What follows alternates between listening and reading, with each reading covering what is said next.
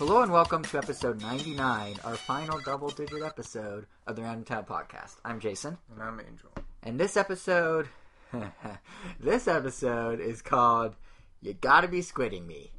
Now, we're hoping that's your reaction to our ridiculous title for this episode, but we have it, we named it for two reasons. One is, of course, Splatoon. We have full impressions at the tail end of the show because that is the it game of the moment. And two, we expected this episode, or I expect, I don't want to speak on your behalf, but I expected this episode to be pretty light on news. We're going into E3, it's the final days. Usually, what happens in past years is companies are like, yeah, we're going to have these games, and you can check them out, and we'll announce some more at E3. And that's pretty much it. This year, though, everyone feels the need to announce their games now, including for the first time ever, I think, Nintendo had pre show, pre E3 announcements, and a lot of them. So again, it's kind of like you got to kidding me that like suddenly there's all this news. It's gonna be like peaceful, the the calm before the storm. But no, we're in the storm. So in this episode of the show, uh, in addition to Splatoon impressions, we're gonna be walking through or talking through a lot of that news and sharing opinions on a lot of the games that have been announced. Um, we're just gonna kind of weave our way through it. There's a bit of a a bit of a flow to it, but if there's any specific games you want to hear, of course, there are timestamps at randomtown.com, as a regular listen, listeners should hopefully know by now. Hopefully. And uh, if you, or if you, you know, today's the day the Smash Bros. DLC came out, or the day this we goes also live. should let know that by now that no title is too stupid or clever for us. Yes, we we have very low bars for the A very low bar. Like it's like, is it wordplay? Check. Yes. Okay. or what good. did you say that our bar is so high we ourselves can't even reach it? Yeah, that might be better. Yeah. There have been a few though that have been like top tier. That's like some make it over. Inklings of Greatness, which was our preview episode for Splatoon, where we went hands on with it a couple months ago. That's a better name than You Gotta Be Squidding Me, or it's a worse name. I depends on how much you like You Gotta Be Squidding Me. Uh, but anyway, so if you if you uh, don't want to use timestamps and you need a break from all that Smash Bros DLC that's out the same day as this episode, Lucas, Miiverse, Stage, whatever, you're welcome to listen to the whole episode. So, with that said, we should probably jump into perhaps the most surprising of all, which was that Nintendo didn't just announce a few things, but they had a full fledged mini Nintendo Direct, or as they called it, a Nintendo Direct Micro, complete with little tiny squeaky Bill Trinen. Um, they had Micro that, Bill. Micro Bill. You're right. Uh, they had that literally the day after we posted our last episode. It's funny because a lot of things we talked about in our last episode, like oh, in Europe they announced Art Academy for Wii U, and uh, they announced Pokemon Super Mystery Dungeon, but said nothing about it. All Nintendo did in that direct, in part, was hey, that Art Academy game. Well, now it's coming to the U.S. and it's called Home Studio, and guess what? It has Amiibo support. If you look at the eShop page, right? Pokemon Super Mystery Dungeon, yes, it has no gimmick, just like we were saying, it doesn't seem to do.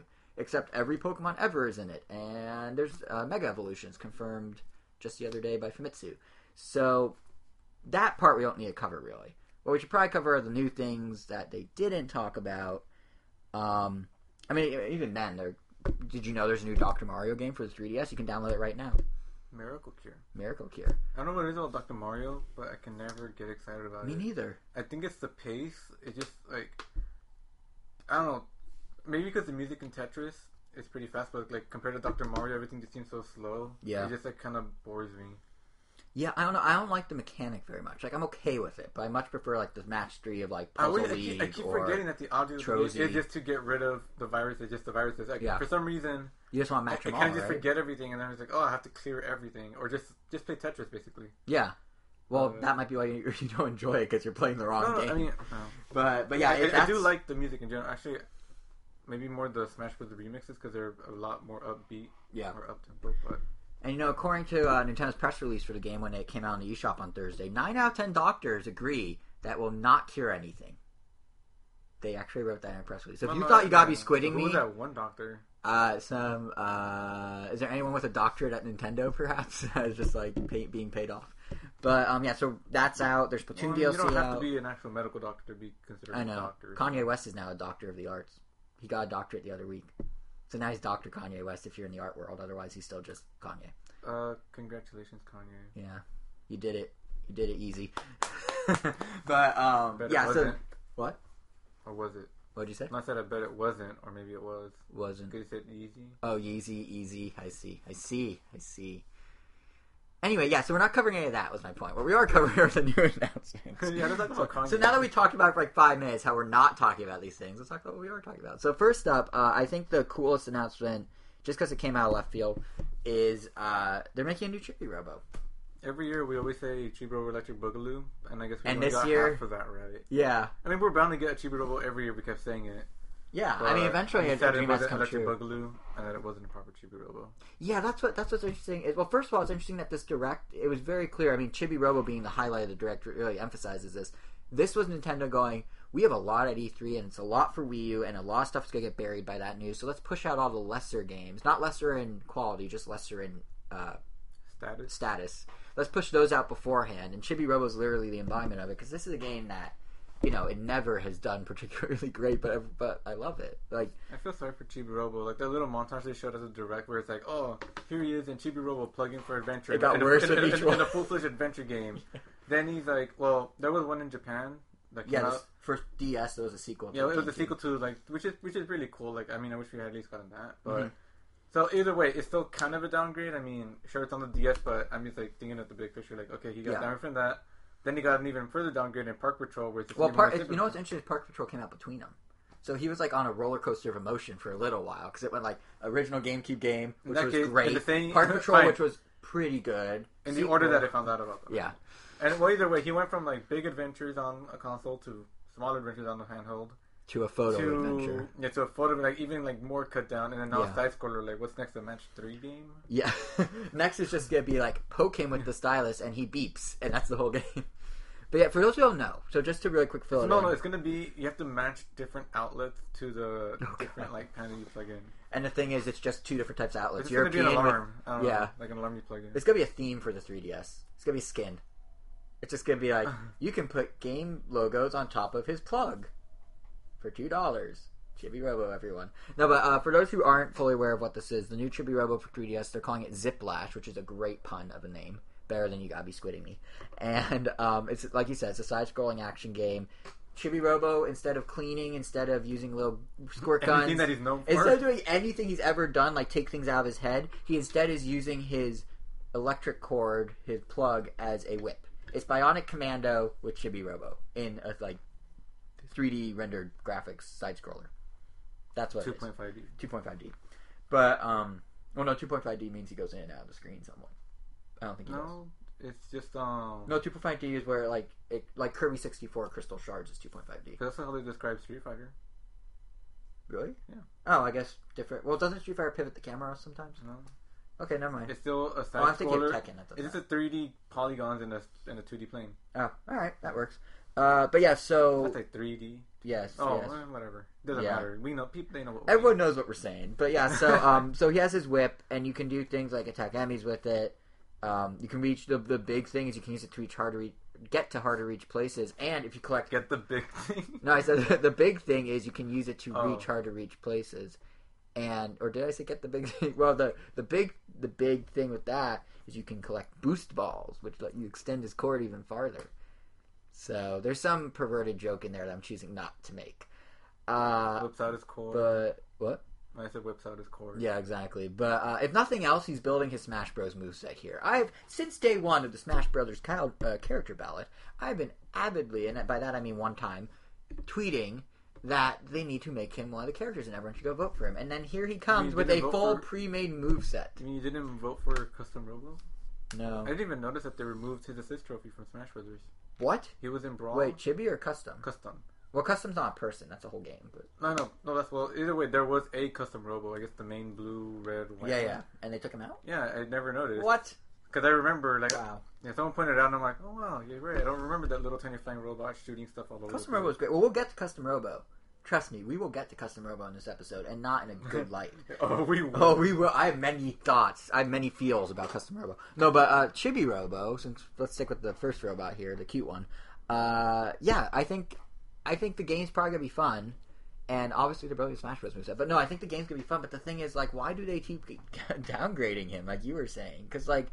What was great about Chibi Robo the first time around, like we, we kind of passed on the fact they had a full fledged adventure, but we should talk about it for a sec. Like it was an awesome game. It was like a swan song game of sorts for GameCube, and it was really good because it was an open world experience, but it was within a house. But everything was giant because you were a tiny robot, and then you got to like go do your own thing. You explored how you want, but as you discover new rooms, and the house kind of builds out almost in like a open world 3D Metroidvania vibe. Like you know, you build out more and you get more abilities as you do it.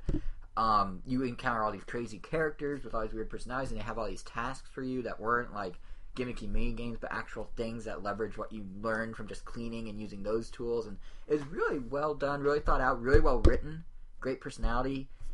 And only some of that seems to have carried on. So Park Patrol is the same idea, but they took out like the uh, the open worldness. It was much more compact. You're ma- managing a garden, which makes sense. It's on the DS, and it had really kind of iffy touch controls instead of normal controls, which kind of Mm-hmm. dampered the experience a, a bit. Then you had, uh, or put a damper on the experience, I should say. Then you had the one, the sequel you were talking about, which was a little closer to the original. And then Nintendo said screw it and decided to make it their next Kirby. So you know how Kirby has like, But at least Kirby was like, let's try these like really crazy new innovative things. Yeah. and It's like- Shibro was like, we need a gi- we have a gimmick here. Oh no, we have Yeah. we have something we want to showcase. Let's just use Chibi Robo. yeah, basically, Except this one was like, I don't know. We want to make Chibi Robo, but we don't want to put the effort in it. yeah. And the thing is, Not like, say that the theme isn't going to be good because I want to say they didn't put effort in it, but I mean, it's not the It- same kind of effort required to make a full fledged game. See now, it could be really good, but for, real quick about um the Kirby thing because that's kind of interesting point. Like Nintendo, Nintendo's interesting in how they do it. They do a lot of their franchises. They'll do like this halfway, like oh, let's be unique with this character. Like Donkey Kong had Donkey Konga and had King of Swing and that sort of thing, along with standard games. Kirby has Rainbow Curse, Canvas Curse. Uh, what's the one with the bajillion of them?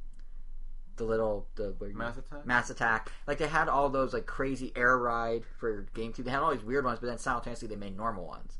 So you have Donkey Kong Kirby, they're doing that, and then Chibi Robo, they're like, yeah, let's just let's just keep putting him in a new genre, but let's not make it interesting. Like Unless they yeah. announce like one for the Wii U, they won't. and then like use the gamepad kind of like to look through his eyes. They will one way and one. They will under one circumstance if this does well. This is the test because basically they're taking this niche character who they have a lot of faith in clearly, and they're going let's put him in the most mainstream, casual friendly game Yeah, they possible. basically revolved the Yeah. the director around him. I mean, Micro Bill.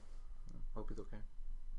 hopefully but they but yeah they they uh what was I guess what was I saying? Oh yeah they put like they put all their eggs into like super mass appeal basket with this one and they made an amiibo for basket. it it's a very tiny basket.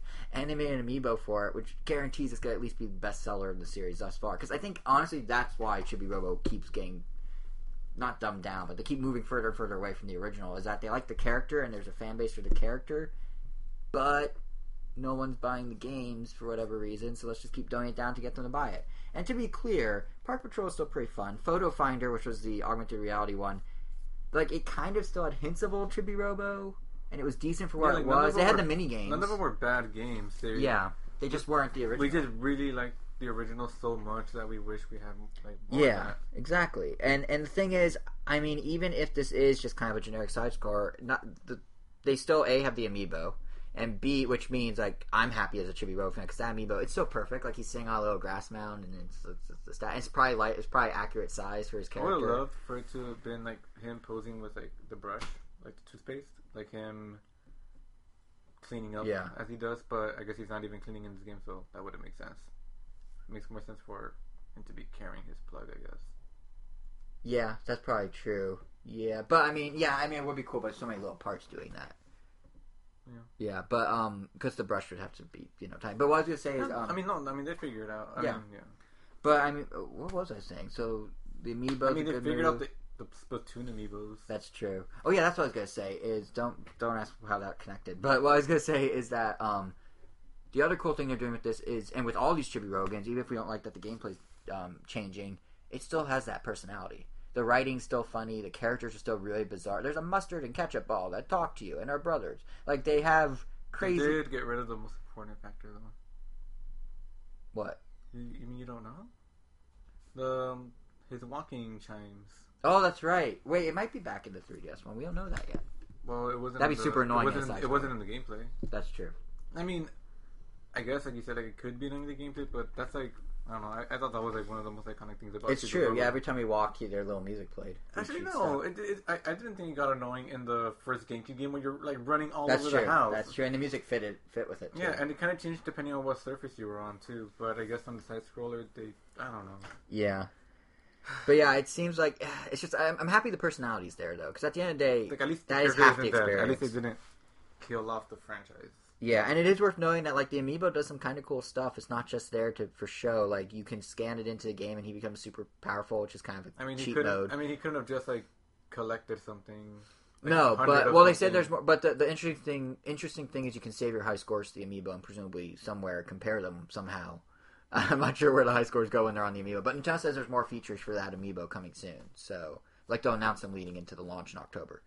So I don't know. I mean, I lo- I'm very happy Chibi Robo's around, and we sound so down and out on it, but it's great that they kept the character alive. I'd rather have a, a Chibi Robo of any sort with at least a hint of the old gameplay and all that old personality than have nothing. No, no. yeah. So it's a step in the right direction. It's just kind of It's disappointing that it's so. It's just a reminder that we don't have the one we want, but what we do have, I guess, is still fine. Yeah.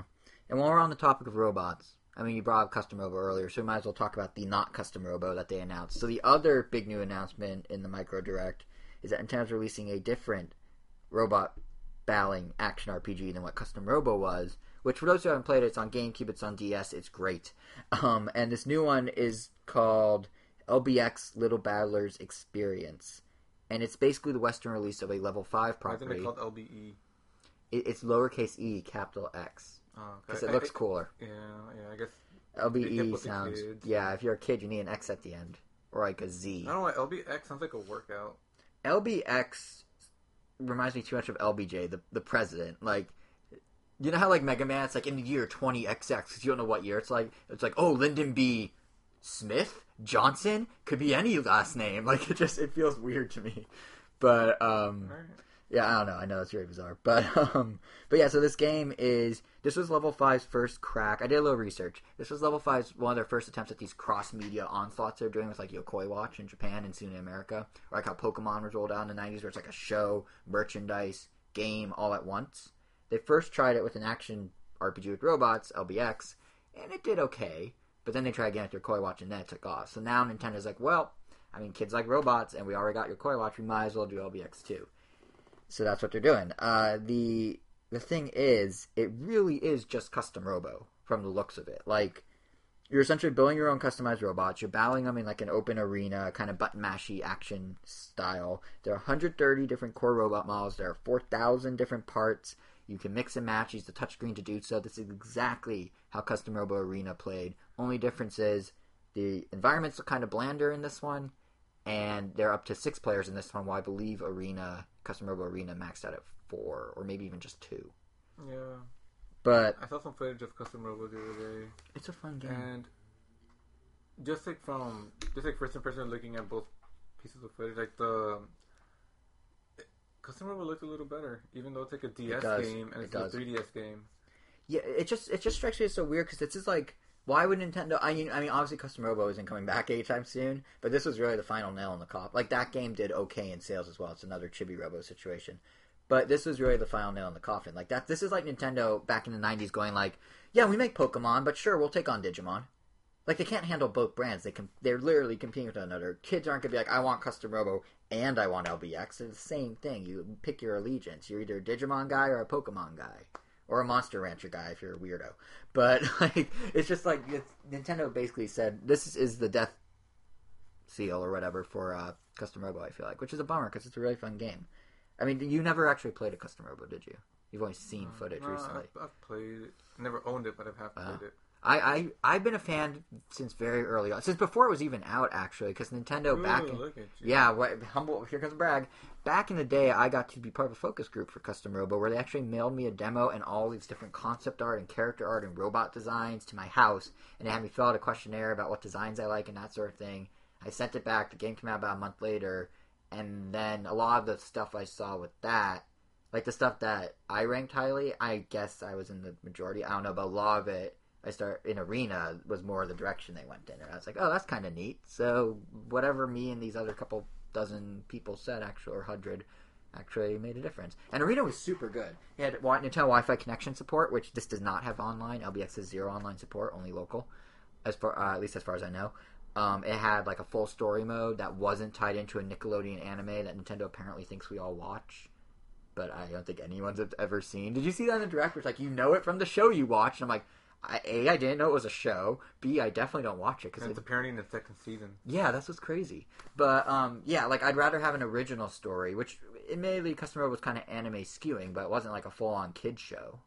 So I don't know. I'm a little interested in LBX just because like I like Custom Robo, and this is like a poor man's Custom Robo, or the closest we're gonna get. But the whole the whole anime time with Nickelodeon is kind of like, do I want to put up with that? I don't think I do. So if the gameplay's really good, can just ignore that. yeah, if the gameplay's really good, you, may, I'll, you may even like the story. You never Possibly. know. Possibly if the game- I mean, you, it's really, you really never know. I, I until I play it, then I'll know. So never say I never. mean, sure, you'll go in with like poor expectations of the story, but you may end up liking it. Yeah, and I mean, I, I know, I'm- and I know it's kind People of may see you at Comic Con with an LBX shirt. Yeah, no, that's not going to happen. I know it's unless Nintendo hands me one at their booth at this Comic Con, then it will happen because I'll be like, all right. But uh, I know it is kind of like a weird attitude. Be like, well, pff, if it's based on show, I'm not going to buy it. But given the fact that it didn't get as it got mixed reviews in Japan, so it's kind of like there really has to be some compelling aspect of it. I'm excited to try it at Comic Con or wherever and see for myself. But it's yeah, it doesn't give me much hope for Custom Robo. But more significant perhaps than what LBX is is kind of what it and all and these other 3DS announcements that Nintendo's been making lately, Yo-kai Watch, uh, Chibi Robo, etc. It's kind of what that represents. Is that I don't know if you really noticed, but we, we we already have all the AAA franchises on the 3DS. We have our Mario Karts, we have our Animal Crossings, our Pokemon, our Zeldas, Mario our 3D platform. Mario 3D platformer. Like we have all that, and Nintendo has done quite Oh, well. Metroid. What No Metroid. yet? No, I, I wouldn't consider. I wouldn't say we have a Star Fox. No. Well, I mean we do. No, I wouldn't. But but we do. I mean, we we, kinda- physically we te- we do. technically You can look on your shelf right here, and it is there. It says Star Fox and 3DS on the same package, so it exists. but but no, my point is, And I guess it's Zelda for that matter. there's Smash Bros. We do have Zelda. There's like three Zeldas.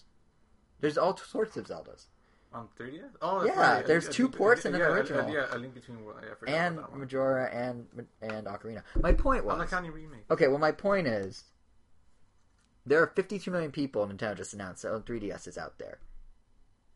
15 million here in the U.S. alone. They just said on Thursday that uh, the 3DS is the eighth Nintendo system to have sold 15 million in the states alone.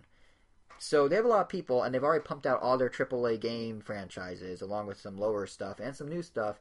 And now we're kind of at the point, it seems like, where we're seeing them actually try and build franchises, new franchises. They're forging new territory. They're not just going, oh yeah, here's another Mario Kart, here's another Smash Bros. Like LBX is a new franchise. Yo-kai Watch is a new franchise. Bravely Default is being turned into a franchise. The first one did better than expected. They announced in the direct Bravely Second End Layer coming out in 2016. So that's them building up. They're getting all these people that all all these 52 million people that have 3DSs, and they're like, well, you're out of things to play, so let's throw some new stuff at you. Let's see what sticks, and then we have our franchises for the next generation, and you will buy our systems and go play those games because you like LBX, you like Chibi Robo now somehow, you like uh, Bravely Default, you like. I can't even think what else. Yo-kai Watch. Yo-kai Watch is gonna be a big one. Codename Steam. Codename Steam was an example of this, but probably to a lesser extent because it bombed. But the point is, this is I feel like it's interesting because usually the ratio is like you get three Nintendo games you know, and then you get like Tomodachi Life, or you get like you know here's Animal Crossing and Mario Kart and like random other new thing. Or here's Fire Emblem Awakening, which we're not even sure how well it's to do. So we'll throw it out there and see, and then it blows up, and now they're making a huge franchise.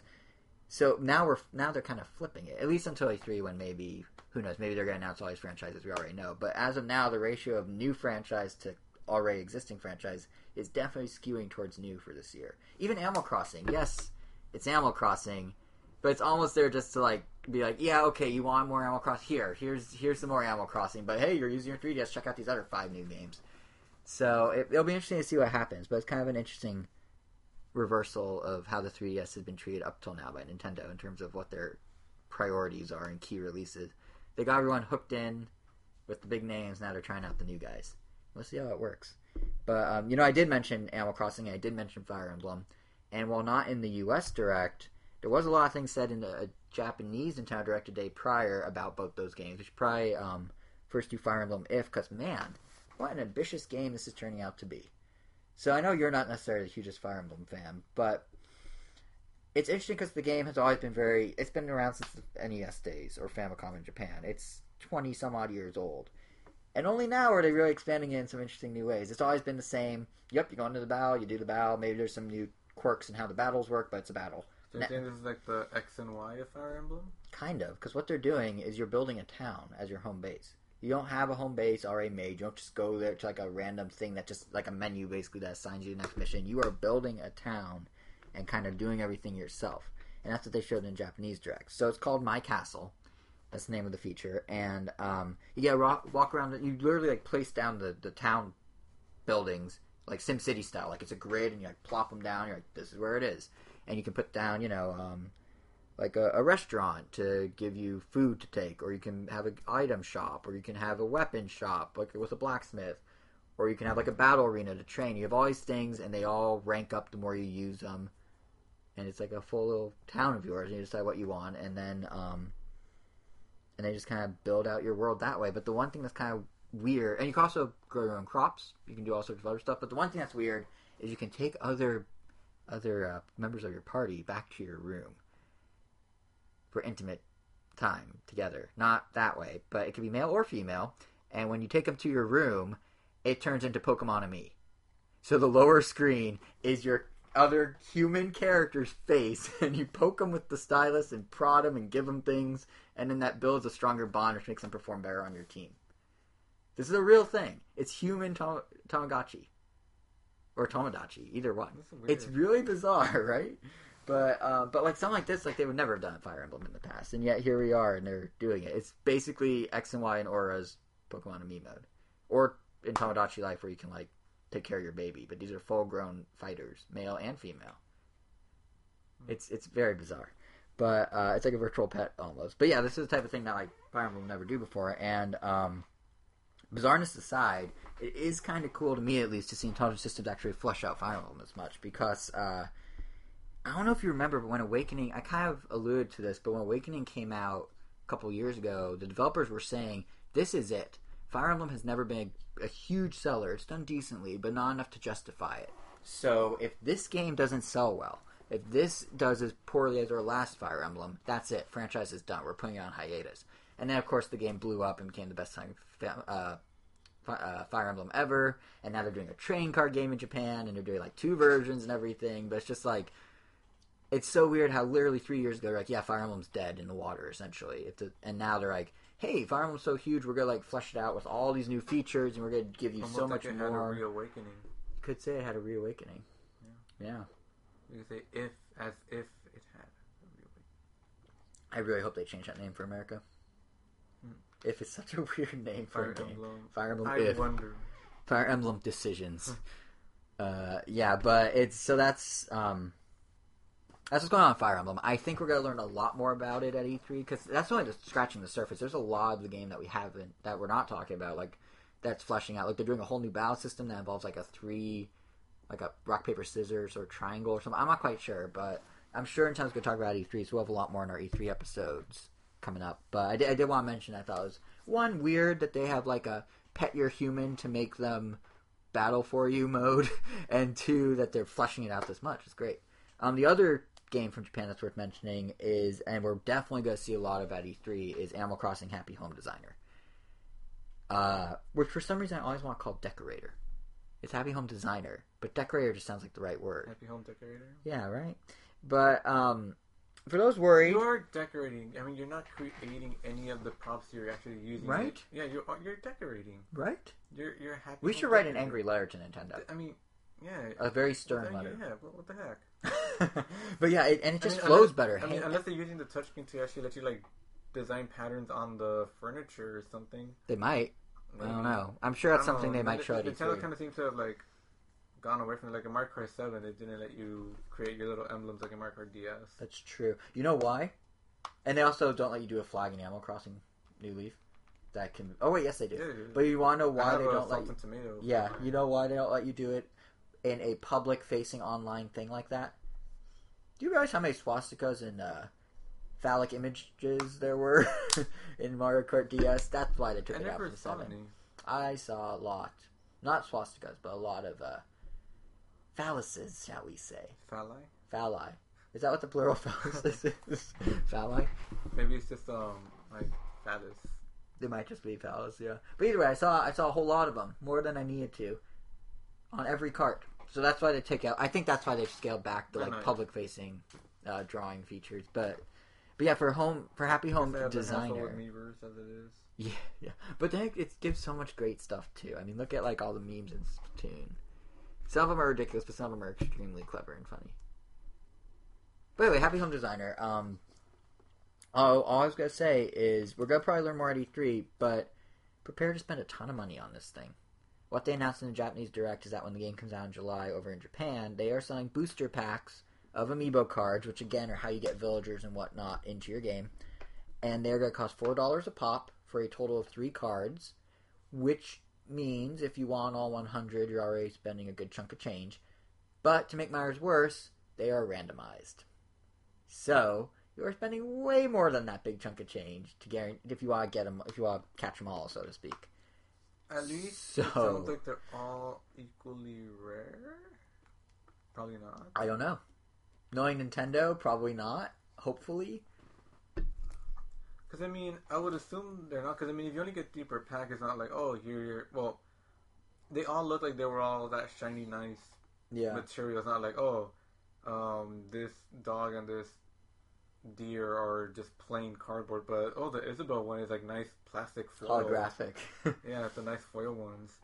I mean, that would be annoying. I don't like. I don't know if Nintendo's gonna do that, but either way, the fact that you have to buy, you're gonna end up with multiples of certain characters. It's like oh, I got a Rocco. Oh, but my Rocco's foil. I have the Yeah, I mean, if Nintendo wanted to recreate the Pokemon craze and combine it with the already existing Amiibo craze, that's how you do it. Like that right there. Like, oh, do do you like realize how much money they're an gonna? Amiibo? Like oh no, a one pack. They're gonna start having shortages of Amiibo cards. People will be like, "How? It's paper." And they're like, "Oh, we ran out of trees," or some stupid excuse. Like, but it's yeah. I I hope they're all equally common or rare, and not some more than others. But I guess we'll find out. But the the thing is, like, if you have to buy this many cards, it better work with Animal Crossing Wii U when that gets announced. Which again, I think that that's something we might see at E3. Happy Home Designers are gonna be there. It's definitely like a stopgap thing, or it could be a good like uh, sister game for the Wii U one. Like there's there's options. So I'm hoping the Wii U one shows up. I'm hoping it uses amiibo cards because if not, they're asking for a lot of money to do everything you want to do in this game. And on top of that, the game's a full retail game. It's good in Japan. It has this equivalent of the forty dollar MSRP. Or if you get with uh, the Amiibo NFC reader, the external one for those non new 3DSs, you, you can get that, the game, and, and a character Amiibo card for ten dollars more. But point is, it's a full retail game, and they were requiring you to rely Oh, on these cards to that. some extent for some thing. level. Yeah, Is it a new Rhythm Heaven game? Uh, not Amiibo. no, no, no. Oh. Is, is that a new 3DS game? No, it's on both. Oh, all right. Yeah, but but yeah, like I I don't know, like how how you justify how you justify a forty dollar game plus like hundreds of dollars of these cards just to get the full game, assuming the cards are required, which they have to be, right? Like you're only gonna be able to progress so much. Yeah, you don't need the villagers, Yeah. Right. and you can't have a villager without a card because then it's like, what do I save it to? You have to hope you get that person's card. Yeah. Like none of this makes. I feel like this is something we definitely need to learn more about at E3, and I'm sure it's gonna be all over the place. I'm sure it's gonna come with like a pack or like three cards. right? Yeah, but it's kind of like so you just got the same three villagers always assign you new houses. It's good. There's got to be there's got to be more gameplay if it's forty dollars. Never mind the villager like situation with the cards. Forty dollars to build a room repeatedly is gonna get old extremely fast, right? Like there's gotta be something else. That's Yeah, what I'm thinking. Even if you're just collecting new villagers, it's still. I just gameplay wise, it gets old after like seven houses. There has to be something else. Has to. Unless it's like ten bucks. No, that's my No, I point. know, I know. I said unless it Yeah, and because everyone's reaction when they announced it is forty, like as we in console online, everyone's like forty. I thought this was like an eShop game. What? Like there's gotta be some hidden part of the game they haven't shown yet. But I, I guess we'll find Surprise! out. It's a full fledged Animal Crossing. Yeah, yeah, we, we got you. You Happy. could actually move into this village somehow. Just like pack your bags and. Now, see, they could do that. What if instead of being an, a villager, it's basically they You play as the animal. Well, no, what? what if they expand on the idea of the happy home designer? Like, what's the name of the group that rates your house? Happy Home Designers? Is it's The? Happy Home Association. Yeah. What if you bec- move into a town as a rep of the Happy Home Association, and you're playing Animal Crossing, kind of, but you're not just a villager. You are a actual Happy Home employee. And the game, yes, you walk around town. Yes, you talk to people, but you are there in a different capacity and you do different things. I don't know how that would work. There'd be too much overlap, maybe, but that's the only way I can see this making sense. If it's like, yeah, you move into the town, you're this guy. Every day you have like activity. It's almost like Harvest Moon, but instead of harvesting crops, you're harvesting homes or something. That's the only way I can see it work for forty dollars. But I'm sure we'll learn more at E3. I mean, it- it's not guaranteed it'll be there, but I'd be shocked if it's not. Happy Home Designer will probably be there. Animal Crossing Wii U, who knows? One game we do know that will be there, but we shouldn't have known will be there. But guess what? We do know will be there is uh, Hyrule Warriors for the 3DS. So, someone at Tecmo Koei does not properly understand the difference between an unlisted YouTube video and a private YouTube video. So, fun tutorial from your friends at Ram Nintendo who have a YouTube channel and know how, and know how this works. If you haven't subscribed to us yet, we're at youtube.com slash ramnintendo.com. So go do that. But unlisted videos are publicly available if you can figure out the URL or somehow are linked to them. Private videos are hidden from everyone but yourself until you hit the publish button. So, to our good friends at Tecmo Koei, you want to hit private, not unlisted, and then you won't ruin Nintendo's surprise uh, uh, seven days in advance. Just FYI. But since they did ruin the surprise, we I'm uh, kind of disappointed. yeah, right. I mean, The game's eight months old. Yeah. I, I I don't think that's the only surprise. I don't think I mean- Nintendo's gonna be like, "This was our big secret." But Imagine, imagine that's how the 3DS segment ends. I mean, it could. But I mean, I don't know. I guess maybe because um, I mean, we're not like the biggest fans of like the Warriors. Well, I do like Hyrule Warriors a lot, though. No, no, yeah, But- but I mean, like, it's not.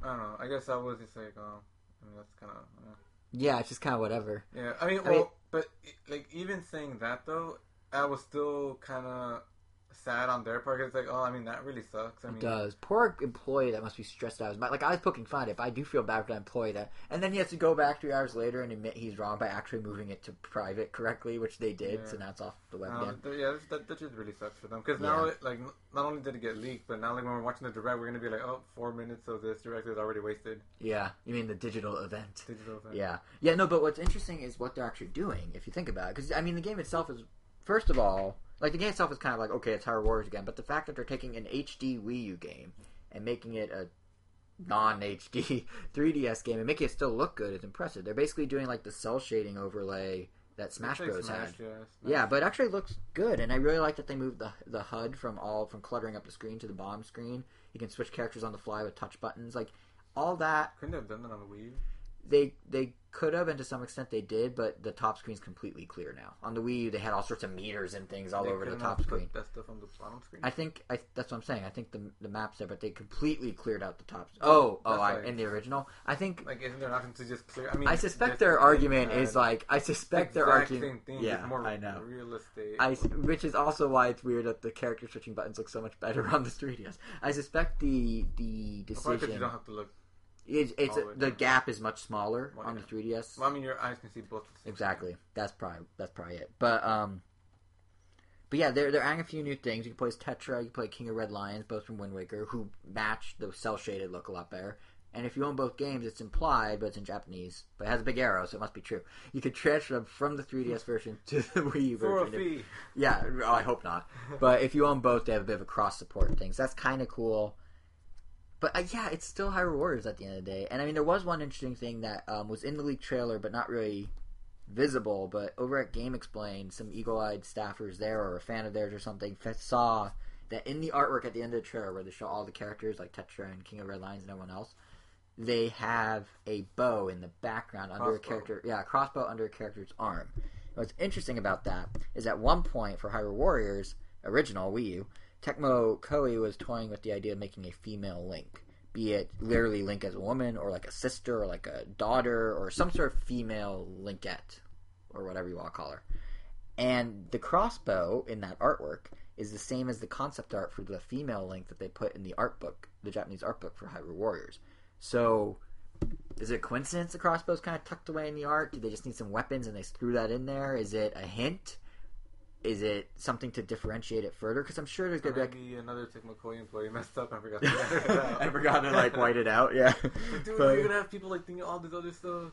I mean, it's kind of like remember when I'm so sorry. remember when It's the Iji same and, and then they fall on their sword and, and yeah. But remember when Aonuma um made the implied that Link in the Wii U Zelda might I be never a female. it was a guy. Yeah, he's like, I never said it was a guy, and then people are like, so it's a woman. He's like, I never, no, it's a guy. It's like, why would you? I just never it? said that. Yeah, I just never, I just literally never said those words. But it's just like, Oh, I never said it was Link. That's what they said. Oh yeah, yeah. But he also, yeah, and he was implying that could be a woman, but um, or so people thought. But yeah, this could be a situation like that, or it could be something more. Because I mean, at the end of the day, you need something to differentiate the games a little. They're literally coming out a year apart. So it could be a couple new maps, could be new characters like Tetra and King Red Lion, but adding female Link to a game that's already a nice 50-50 split female male roster makes sense. It makes sense, and it would be something that would get really hardcore Zelda fans to double dip. Because they're like, female Link, I gotta play as that. I gotta buy this game for forty dollars that I own over there, and I paid sixty dollars for. But um, yeah, I don't know. It's it, it's it's interesting to say the least. How do you think? I feel like we're at the point now because Nintendo, you, you've seen it. Nintendo's very clearly trying to cater both genders now, neutral, be totally gender neutral in terms of like here's Mario Kart 8, half the characters are women, half are men. Smash Bros, way more women than before, like or female characters, not really women. Because I mean, Birdo isn't a woman; it's a Birdo, but it's still female in the U.S. at least. But like, I don't know. um like, do you? I think. Do you think we're at the point where Zelda fans will accept a uh, female Link? Are those characters? Like, how do people see the technical genderless characters? Like, do they Like who? Like Rob. Like, Rob's a male name, so he's a guy in my mind. There you go. Yeah. this is an abbreviation, but like, Yeah, but he's just like male in your eyes. Yep. But I'm a guy, so I'm going to see it how I see me. Guy. Yeah. I guess that one is. I'm a guy though, so I'm gonna. I have a bias to see it that way. No, I'm but- sure but- a six year old girl who's like, I love Rob the robot. She's my best friend. Like I, I don't know. No, I, I, I guess I could have to take that back for Pikachu because Pokemon has made it. Made him Um, a guy. Well, yeah, because the whole tail, like Yeah. the hearts are Yeah. female. Than, Yeah. But how convenient that creature just naturally evolves in a way that has a cutesy heart on its tail, which is something that girls tend to identify with more than guys in the human race. All right. So strange. but uh yeah, like I I think I think Zelda fans are probably at the point where they would accept a female Link, right? I feel like if they tried to do that and like you know back when Wind Waker was first announced, everyone flipped out Well, I about mean, the graphics. Imagine if it was a girl. I mean, they should. yeah, I feel like we're at the I point where it mean, shouldn't matter. Uh, do they have like this form so that? Uh, do they have like entitlement to it? I don't know. Keep in mind, we're in the game. A year ago was GamerGate, where people were freaking out about women in gaming in general. So I, I like to think Nintendo was able to stay out of the fray because they did a nice 50-50 split and like catered that, to like- everyone. Well, I guess it's internet, but Yeah, no. Here's the problem. like, why is that? uh, Why is that something that's just happening now? Here's the problem with all that is social media is amazing. It's what got our know, yeah, podcast know, off the yeah. ground, but it's also a total echo chamber for idiots. So, yeah. I know, yeah, that's what I said. But but yeah, I mean, I, I think it'd be really cool if they did female link. Um, who knows what'll happen? But perhaps a bigger topic conversation than that is um, the fact that this is happening in the first place. That Nintendo's taking a less than a year old Wii U game and putting it out on 3DS so soon after. Like it personally, makes um a tropical freeze remake like that much more like like Yeah. I don't know like anything feels like it could be remade any minute. it also I mean, shows how Heaven like Yeah, the best collection. It also shows how timeless Nintendo games are. You have a 3DS. We both own a system that has up that has enhanced, upgraded whatever versions of N64 games, GameCube games, Wii games. Wait, maybe not GameCube. N64, Yeah, Wii, wait. yeah, GameCube. N6, no, but that's Wii U. I'm talking about 3DS. Oh. Game N64, Wii, and Wii U. A current Nintendo system has three generations of games, and all of them you could pick up off a shelf, play it, and not for a second think this feels outdated. That speaks a lot to Nintendo's quality of games. I feel like, like how many systems? If you go play a PS1 game, even if it's enhanced for PS4, I feel like often it's still gonna have like the mechanics of a PS1 game. It's gonna be kind of simple, but like Majora's Mask. Did you still... see the, fun, the the HD Final Fantasy trailer? Oh yes, yeah, yeah, exactly, yeah. but I guess that proves my point. Well, they didn't really try. No, not at all. But like, it's it's it's amazing that Nintendo can make such timeless games like that. You know, like it's kind of a cool. It's kind of like like Pixar could probably make a new Toy St- I'm to remake of- Toy Story one and it'd be just an- as good. I'm trying to think of some like uh, an example, but I'm like none of them really work because um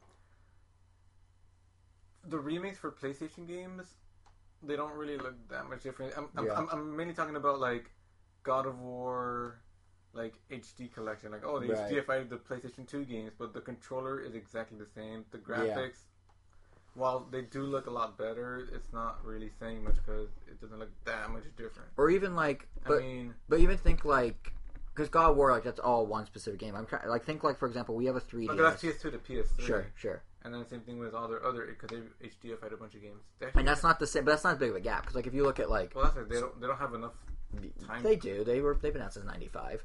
and yet they but- haven't really. I know, but like, but then the 3DS has Star Fox 64, a 1997 game, out on the same system that has uh, Donkey Kong Country Returns out in 2000 what nine, and you could put those games down next to each other. And yeah, one's more arcadey and lighter fare than the other, Star Fox. But I don't think anyone would go, "Gee, this game, Star Fox." Feels like it's from 1997, and this game, Donkey Kong, feels like it's from 2000. Like both of them feel like they are current, because Nintendo just makes their mm. Star Fox. You could say is Star a, Fox, I would a say, little look- arcadey. looks, looks very. You think it lo- Star Fox 3D? I think they up-resed it pretty nicely. Mm, I don't know. Well, even then, you wouldn't go, this game's from 1997. You go, this is an early 3DS game. Like the fact that the gameplay can Oh, I guess I copy paste over It that easily. like I don't know. It just looks like a like one of those um test games, like Yoshi Touch and Go. That's that's what Really? That's 64 what- looks like to me. Oh, okay. Like it just looks overly Right. simplified. Right, but all right, that's fair. Like they're barely testing out the engine or something. That's fair. But um, but yeah, to me at least, it's just kind of crazy that you can have games from what uh, 12 years apart and they're on the same system and they both are like the same, not caliber, but the same from the same company for the same system of the same level of game in terms of like you get a full package. I don't know. It just strikes me as weird. But the but uh, but about Hyrule Warriors, I think what's interesting is why it's happening. I think it's twofold. I'm going on many little rants. This this one though, I, this one I put a lot of thought into, to be honest, because I was trying to figure out why on earth, why on earth would Nintendo do this? They've never done this. Where they're like, hey, here's this game. Oh, you didn't get it on this system? No worries. Here it is, 11 months later over here. But I think well, one is obvious that um, they want sales. The Hyrule Warriors on Wii U sold way better than they expected. Actually, sold over a million copies worldwide. And I think Tecmo Koei and Nintendo were like, well, we uh, kind of tapped out the limited Wii U base of like what nine million people, but there are five times that on the 3DS, so we can cater to all those folk and make a ton of money with minimal money being put into a port and minimal effort to make the port. So it's an easy way to like get even more money and get even more sales. So that's probably the most glaring reason why they would do this. But second, and this is gonna be a little you got to bear with me here. I think Nintendo is subtly uh, kind of conditioning us into the idea of having the same game on multiple devices that come in multiple form factors. I mean, they're doing it with, uh, you know, they're doing it with Hyrule Wars with maybe just adding a character or two to differentiate. They did it with Smash Bros, but they were very different experiences. But I think we're slowly going down a path where Nintendo's going to bring together these games closer and closer and closer because ultimately, as we talked about on the show before, Nintendo theoretically is going to have a unified single platform on multiple form factors with the NX. And what better way to see how well that works out than to have Smash Bros. as trial run number one and go, okay, cool, people buy both. And then to do Hyrule Warriors as trial run number two and be like, well, if we make them basically the same, will people still buy it? Oh, it looks like they will or won't. Like, this is sort of a dry run for it, if you think about it. Because, um, just as backstory for those who may not have been following the NX as closely, Iwata has been saying since 2013 that Nintendo wants to have a shared architecture, a shared platform, kind of like iOS, kind of like Android, where you have one thing that works on multiple devices, multiple sizes. He uh, actually went back and found a quote, and he said it's like if the home consoles and handheld devices became quote brothers in a family of systems. They all share the same architecture at their core. They all be basically the same thing. This makes it seem more reasonable that Hyrule Warriors could be a trial of that because same basic game built on the same code. Does it work on two systems? Does it sell on two systems? Kind of makes sense. Um, and what, what's what's also interesting is the timing of this is that Nintendo just had this whole thing back and forth about um, whether the NX is going to run Android. So Nikkei, a Japanese newspaper, said that uh, it was going to run Android. That Nintendo was going to abandon making their own operating system and go with Android because it's an established thing. And I mean, there are merit for that for sure. I actually think it's kind of a good idea because a Nintendo makes really good games, but they're not so great with the operating system. I mean, how many times have you complained about um, there's no what Oh, just lack of folders. lack of folders, lack of a unified messaging system when you're in a Oh, game. yeah. Like all that stuff is easy on Android because text messaging is built in, so just retrofit that. And the thing about Android is it has a base kernel that many f- developers are very familiar with. They make Android games for various devices. Make, means that they'd have a lot more eShop games in theory, a lot more third-party support from the smaller guys that they're focusing on more, opposed to the big, you know, Activision EA that they aren't focusing on as much. So there's those perks. Plus, the groundwork's there for a really good OS, and Android's so customizable that Nintendo could still make it look very Nintendo centric and have it be their own unique thing, and you would never know it's Android, but then it's still Android. That's kind of a perk of Android. So they can not worry about the core functionality and just kind of skin it in a Nintendo happy go lucky, round, bubbly icon way that they love to do. So it makes sense that they would use Android. Unfortunately, Uh, they then told the Wall Street Journal they are not going to use Android. They are using their own, or they didn't say they're using their own thing. They said NX is not going to be powered by Android. Which means we now go back to Iwata's earlier comments about how they're making a shared platform, and he said in that same 2013 briefing that they want to expand on the Wii U architecture. Not necessarily literally do like, here's the Wii U, we're putting everything on Wii U, but they want to use kind of the base idea of the Wii U architecture for all their stuff going forward mm. when they unify platforms. And what's the best way to test that? Well, let's take a Wii U game and see if we can retrofit it to other things. How can we expand the architecture? It all comes together pretty well to make me think that Hyrule Warriors is a safe sales bet of a test of their architecture experiments that they're doing as they lead into NX. Am I crazy? Quite possibly. Am I overthinking this? Most likely. But it fits, the puzzle pieces come together very nicely to form a full picture, and I seriously think there's a very good chance that this is just as much for their internal purposes as it is for us to generate them more sales by buying it twice or picking it up for the first time if you have a 3DS. That's my two cents on it. I just find the timing of all of it really unusual, and they have never done this before where they flip a game this fast on two systems. And NX is being announced next year, so it all kind of lines up. Strike while the iron's warm. Exactly. It's not hot anymore, but it's warm. hot was when they did Smash Bros, but that was different enough that it you could argue, yeah, they were experimenting with maybe some cross system architecture, but they didn't like have a full thing in place. And this is them going, well, what if we pour it over? How well does that work? And then, of course, ultimately there won't be porting; they'll just be it will scale itself to the correct size. So, so that's my two cents. It's crazy, I know, but I'm sticking to it. Watch in 2016, Nintendo's got one platform, multiple form factors. Mark my words, or don't, because then if I'm wrong, you won't remember and it'll be fine. Um, so yeah, that's that's my two cents on Hyrule Warriors. But I don't think I'm gonna double dip. You you never got the Wii U one though, did you? No. So would you consider the 3DS one? I was hoping it was a reward for um, a digital reward for. And it was not. no. But it might be because Tecmo Koei made it, so they get a cut of the profit, which means Nintendo would actually have to pay them for all these copies that they're giving away. Makes sense. Um, nah, still not really interested. Hmm. All right then. You know what you are interested in? Because I know you, and I know you're a fan of this. Monster Hunter. Am I right? Mm. You like Monster Hunter, right? Right? Yeah, I like the core franchise. All right, well, that's what we're getting to. So, kind of bridging the gap from first party to third party news. Over in Japan, Nintendo concluded its Nintendo Direct with two Monster Hunter games, one of which I don't think you care about, and one of which I think you do care about. First, let's get rid of the one you don't care about. So, back in the day, in 2010, I believe, they released a PSP Monster Hunter spin off. The one we're talking about in another episode, the one with the purple PSP. We talked about in another episode of the purple PSP? Yeah, when we were um, talking about Monster Hunter. The one they officially announced here, the Monster Hunter Adventures or Diary is what it's called in Japan. But are we talking about the same game? Are you talking about the one starring the cats, the felines? No. Then we're talking about different games. No, I know what you're talking about, and we did talk.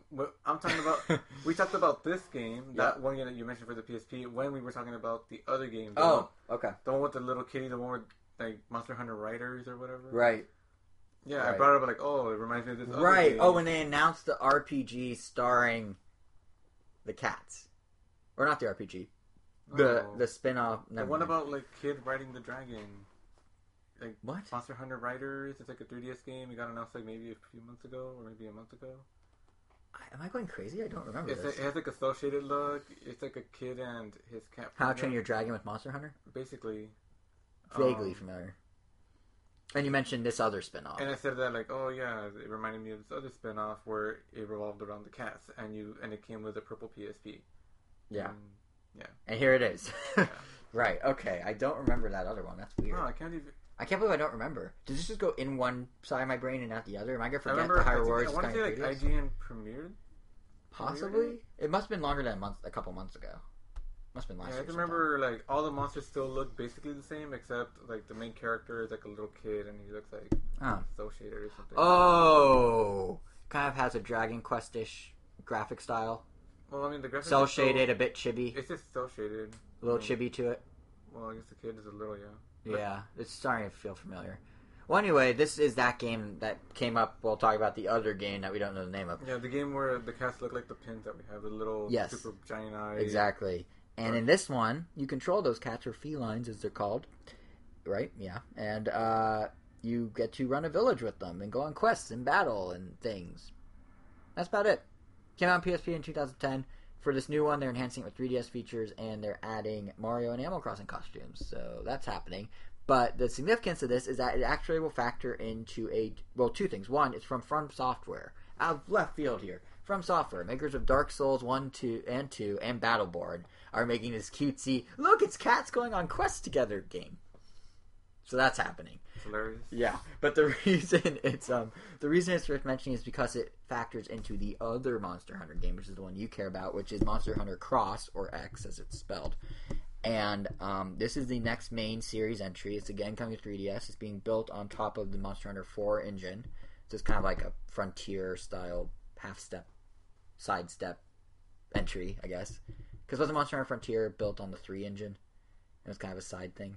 Yeah. Like not a side thing in the sense, like in the lineage. It No, know. It's it's not it's not A a, it's not it's not a core game. It's like a a side. yeah. It's like a I, I never we never we It's really, the really- Pokemon Emerald of Ruby and Sapphire. even uh it's, well, it's a little bigger than that. I'm not giving it enough credit because they're, they're changing a lot with this one. it's it's more like a hmm, I don't know because I don't know I don't I don't really know the thing about it. It's like I may or may not get it. Well, it's interesting because they're really actually shaking things. From my limited Monster Hunter, understand, Monster Hunter understanding, it sounds like Capcom's actually changing a fair amount. So for for one thing, they, they really like the number four for some reason. So there are four key four like flagship monsters in this one instead of one. There might even be four different box covers. They haven't announced that yet, but they've released art of four different monsters, all in that kind of epic box pose that they usually do. Uh, there's also four new what they're calling hunting styles, and there's four new what they're calling hunting maneuvers. And these things, the whole premise here is Capcom saying, you know what, this game's all about being flashy with your attacks and customizing your experience to make a, a hunting experience you want. It almost sounds like they're kind of going like, gee, Monster Hunter 4 actually got us out of the niche, uh, niche market that we were in before. So why don't we kind of run with this and see how many people we can rope in by giving them different playstyles and different options and things. So what they're doing is there are 14 different uh, weapons, each of which you have four different hunting styles for, which means you actually have however many factors of that combinations of weapons and hunting styles and the hunting styles will determine how your weapons use and what it can do. And on top of that you have hunting maneuvers which give you abilities like the range you can attack whether you can heal others whether you can uh, use items that are more powerful like all sorts of little like stat boosters i guess for lack of a better term. So you really get like customize on the new level of some sort? Because i think some of this is in the old monster hunter right? This is just kind of a next step in customization. Mm, sort of. Sort of? Yeah. elaborate. Like what could what could you customize before? Because like it's the way they were building this like in the announcements was very like look at all this new th- new customization you can do but you had some of this before right Mm, I mean, you could customize your armor, and you could like, depending on what pieces you get or what decorations you create, you can make it so you start off each mission with more health, or maybe you're unaffected by tremors Right. or sound. oh so this actually is a pretty big change So like, you could customize yourself very, very much so. right Before.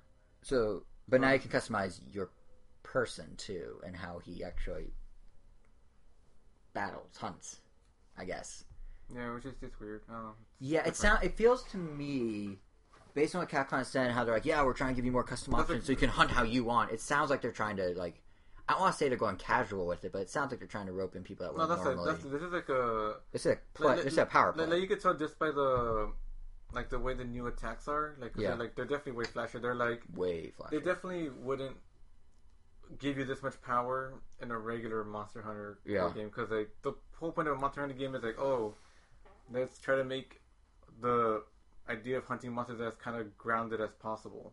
and this and this one is like let's make it Devil May Cry or something. yeah. I wonder if that means that with this one, it's gonna be. That's probably why it's called X and not Five. Yeah. Yeah, So- and the cross name, well, it's cross technically, and the cross name know, is because you're cross. crossing all the different abilities, ma- Yeah. matching them together. But uh, yeah, it seems this is definitely a move to cater to new eyes. But I wonder, I mean, do you think they're going to alienate current Monster Hunter fans? Because I mean, the other one's such a grind on purpose, and this one's such Um, not a I don't grind think on so. purpose. I honestly like. I don't see too many people that like if they're really invested into Monster Hunter Four. I don't really see them getting this new one. Well, it won't be out in the U.S. for a good. It's not even announced in the U.S. It's I know, Japan I know. only at this winter, which means it's probably coming here in 2016 or 17. Fine then for Japanese the Japanese Sure. players then, because um, there is so much to do in regular Monster Hunter that if they're bringing out this game like this year, then they probably still wouldn't even be anywhere near done with the game. Does that ever stop people from buying one though? Mm, those kind of games, yeah, You think? I would think so, yeah. Because then, how did the franchise get to four? Because It- when people get it's- run out, it's, it, it's been long enough between three and four, I guess. especially for the Japanese players. They've had True. it way longer. So Yeah, I guess it'll be interesting to see how it sells. Like if you're right that not people not, not only gonna- that, but this game, um, based on the footage and the monsters they showed, Yeah. it's it looks more like a best of kind of thing. Like they've reused like complete areas from Yeah. part four and stuff like that. They have reused. There's gonna be four. Another set of four. There's gonna be four villages in the game. One is new. Three are from the old portable ones on PlayStation. See, that's what it's like. Yeah. That's just more like a. It's like a best of collection. It's like Rhythm Heaven. I guess it's like a like. Well, I don't want to say a distraction. It's more like a like like oh. Actually, I guess it's for those that finished the game already that are early done. for those who finished the game Yeah, like- or to broaden the base. Like I still want a little more. Like this maybe settle my yeah, no, I think I think this is definitely a move to expand the audience. Like, get people. Uh, yeah, because if because like someone like me, I play Monster Hunter. I've said to you like it's fun, but like I, I it's slow. Like you really have to invest time. And something like this is like, oh, cool. If I could like hunt down a monster in like five minutes, I'm in. But that's not Monster Hunter anymore. That's some other weird non-Monster Hunter action game. So it's kind of they're walking a fine line. I feel like because they obviously don't want to alienate people like you who like the the grounded core, slow, and meticulous of sorts experience. And this is literally the well, I other mean, side of it. well, I mean, this is like part of the course for them. They release like sidestep Monster Hunter games all the But are time. they are they as fast and actiony? Like this seems different to me. They're always pretty different. Like, I mean, they're releasing one for the PS4 soon. They're Oh, okay. They're release. They released one for the 360 for the PS3. But gameplay wise, are those different? Is I'm- they're all what I pretty mean. different. I mean, they Yeah. don't even go by. They call it Monster Hunter Frontier. They're like Right. MMOs. I don't know. They're just different. Oh, okay. Well, then maybe this isn't so bad if they if they build it This right. one, if anything, like this one seems. This is actually probably the closest to the normal games. just uh, sped up in than action. any other ones. Because even the PS4 one kind of seems like a like a downgrade from the Monster Hunter 4 Right. gameplay wise. Except graphics. Oh my god, damn. Yeah, well, of course, PS4, but uh, yeah, the, this one's on 3DS. It looks really good though. Like the footage looks great Oh, for 3DS, and um, yeah, it seems like the the side game, uh, Monster Hunter Diary, which full name we never said before is Poka Poka Airou Village DX. Say that five times fast. Uh, that one comes out in September in Japan to kind of whet your appetite for Monster Hunter Cross. And then if you have saved data for Poka Po- Poka Po- Po- Po- Po- Po- Po- Village DX, it um it will open up new stuff in Cross. So they're expecting Monster Hunter fans to get both of these side spin-offs of sorts and put them together. Wait, so if they plan to get these out, I mean hypothetically, like in the US eventually, that means they will at least Cross. because I mean, we, I mean, we still have to wait for that other Monster Hunter game to come out. Which? The one Monster Hunter Riders or whatever. Oh, right. the one. See, I already forgot again. because I mean, that would be like franchise overload. Like that'd be three games. Yeah. But they could trickle them. I mean, it takes like a year and a half for a Monster Hunter to come to the States, I feel like. Like, 4 took forever. Well, maybe not a year and a half, like a year. So you're saying that we probably won't see? Like, I think, well, this, they said, so. win- So if like let's just say a year and a half. sure, So 2017. Like, we're- like we're not going to see Monster Hunter Riders. We'll presumably get that one first, like till maybe early next year. Probably. Then the Cat Land, like Cat, you mean, hold on. You mean Poka Poka Airou Village DX? Is that I'll what put you like mean? mid 2017. so like, but 2018. Well, no, I think have, I don't know if they're gonna trickle all of them out that slow. It might just be the main franchise. I I have no idea. You know what? We might they might be announced at E3 by the time people listen. Or we may just never get them. All right, we're gonna get cross. I'm positive about that. I mean, Monster Hunter cracked the top ten of NPD for the first time. Like it's, if I remember correctly, it's moving on up in the world when it came out in February at least. So, so we shall see. But but yeah, it's it's a big thing because like this is. Can are they even allowed to release the one for PS4? Because I know I mean, are they allowed? Well, Of course they're allowed. Nintendo won't foot some of the marketing like they did for uh, Ultimate or like they did for the 3DS They one. never released the one for PS3, and that was post Monster Hunter Ultimate, and they never released the one for PS4 here in the US either. Huh? Then maybe they won't. But because like the thing, part of the reason that Monster Hunter did as well as it did is Nintendo co-marketed that thing like mad. They made a launch title for the new 3DS. I know that, that's why I'm And it was in every commercial. we never got the other ones. Uh, I don't think there's an exclusivity deal. Like, I don't think Nintendo's stopping Capcom, but I think Capcom's like, well, if Nintendo's got to foot the bill for the marketing, maybe we'll just not do the ones we have to pay for ourselves. that's true. And They're probably more confident now, though. I mean, they're putting out more Monster Hunters than ever. I mean, they probably feel they probably could sell more. There's only one yeah, version But- for people to deal with. but yeah, but even then, like now the franchise is growing. They're trying to expand it with this and with the Village game. I'm not gonna try and say its name. Uh, I feel like now they might actually have the confidence to release the PS4 one because they have they have proof that people in the U.S. will buy these games in large quantities or relatively large quantities, hundreds of thousands. So, so we'll see, I guess. But but it's interesting because Monster Hunter is kind of a small example of this new trend that seems to be popping up going into E3, and I think we're going to see it at E3 a lot, which is this kind of like revitalizing and re-envisioning and reinventing pretty well known, established, arguably beloved franchises. So Monster Hunter does it on a small scale, but of course the the now infamous example is uh, Sonic Boom, which uh, a year ago Sonic decided or Sega decided Sonic needs a total Western makeover, and they did that, and didn't go over well on the game side of it. The TV show's doing pretty good for itself. I think it was number one on Cartoon Network for its lineup the day it's on for a while. Uh, Kids so that's actually woke up ridiculously early to watch it. Yeah, well, wait, you did or kids? No, I said kids did. Oh, course, well, kids wake up for all I shows. Right? I did it for Pokemon as a kid, but but so the show's doing great, but the games, quite frankly, suck. So at least the Wii U did. So um, Sega's kind of using that as an opportunity to stop and reevaluate things a bit, and now they're course correcting and going into phase two. Because at E3 they're gonna be they have announced Of for E3 Initiative? what what Was it of the Sonic of the Initiative? Sonic Initiative, yes. Uh, so now at E3 they've announced a new Sonic Boom only on 3DS called Sonic Boom Fire and Ice.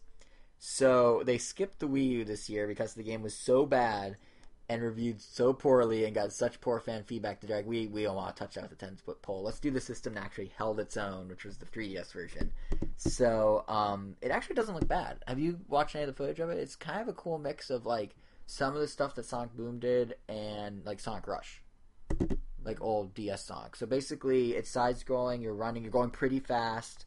Um, you're alternating between characters and they have different abilities, but all of them are side scrolling, running. The developers actually, um, it's a company called Sanzaru Games. They did the last Sonic Boom for 3DS, which was okay, and they actually shrunk the levels. I was reading an interview. They shrunk the level by 40 percent, specifically so they feel faster. So you're moving through them quicker, so it's more Sonic-y. Like the other ones were so sprawling and so not linear that I was just like, uh, this isn't Sonic. So now they're like, well, what if we shrink them and kind of point you in the right direction? There's still different alternate paths, but at the end, you're just running through it and doing things. So that's kind of like Sonic Rush. They're also bringing back the um, giant two-screen boss battles from Sonic Rush, which I think the first Sonic Boom on 3DS had as well. But when I was watching the footage, I just kept going, it's Sonic Rush. It's totally Sonic Those Rush bosses basically look like reskins. Yeah. Yeah. from Sonic Rush. No. Oh. Of each other. Oh, well, yeah, they kind of are. It's like, oh, hit his hit his weak points on the lower screen. Oh, jump to the top screen and hit his weak points on the top screen. yeah, but um, the other thing, of course, is the game's going to have some sort of component where you can trigger special fire and ice abilities to break through obstacles. And uh, Sega, because I know you're listening, I do want to note putting a, the question of what happens when fire and ice combine in your trailer is kind of stupid because the answer is water. Water happens when you put fire and ice together. Fire melts ice, creates water. It's a known thing. It's common knowledge. It's not a selling point of your game. I'm sorry, but uh, but yeah, the game itself looks pretty good though, and it's interesting because beyond just fire and ice, Sega's trying to like. They seem to be generally interested in actually fixing Sonic Boom and fixing Sonic as a franchise which after last year's um, cluster, I can't say I blame them, but it, it's interesting to see how earnest they're being about it because um, they basically are going out and doing these interviews, and they're just like, "Hey, we know we screwed up because we tried to make Sonic Boom for everyone. Like we want everybody involved, but we didn't think of the fact that lots of classic Sonic fans are older and want that Sonic. And then Sonic Boom, they specifically said they're aiming at seven to eleven year olds in terms of that's their core demographic they want to hit. So instead of trying to cater that seven to eleven year old thing to the older group, why don't they just have them in tandem? And to prove that point, they cited the new Mario and Sonic at the Rio Summer Games 2016, which comes out here in 2015 because you know numbers. I think people Um, would have reacted if they kept the Sonic Boom designs for in the scarf, or like in Smash Bros. Imagine Yeah. if Smash Bros came out and it's like the scarf Sonic and like the amiibo was the scarf Sonic with the lanky arms, and like if Knuckles like in Sonic and Mario and Sonic at the Rio Olympics was like his big buff one, yeah, people would freak out. So they're like, now Bubbles and I watched the show. Like we're already used to that. Like Yeah. he doesn't even look weird. Like if anything, Yeah. like they- they've grown on us. I think I kind of like Knuckles this way better. uh, But um, I don't know. people would flip. People would flip. But I think I think Sega's being smart about this though, because like you know, there's still classic Sonic and stuff that like you know those Mario and Sonic games, Smash Bros. And then they also have this other thing. They're running them in tandem. It makes sense, and it's really nothing new. We've seen other companies do this. I mean, look at Warner we were Brothers. just talking about Nintendo doing that. Yeah. Like Kirby and Yeah, yeah. I mean, they do, but this is even. I would say at the end of the day, though, it's still Kirby. Like he looks the same. You know, it's Kirby. It's like it Oh, appeals to the same people. But this is kind of almost like how Warner Brothers handles like DC Comics. If you think about it, because you Oh, have like yeah. think about it, you can easily have like look at Batman. Man, you your Teen Titans. That's about to say Robin and Teen Titans and Robin and like the adult Batman stuff.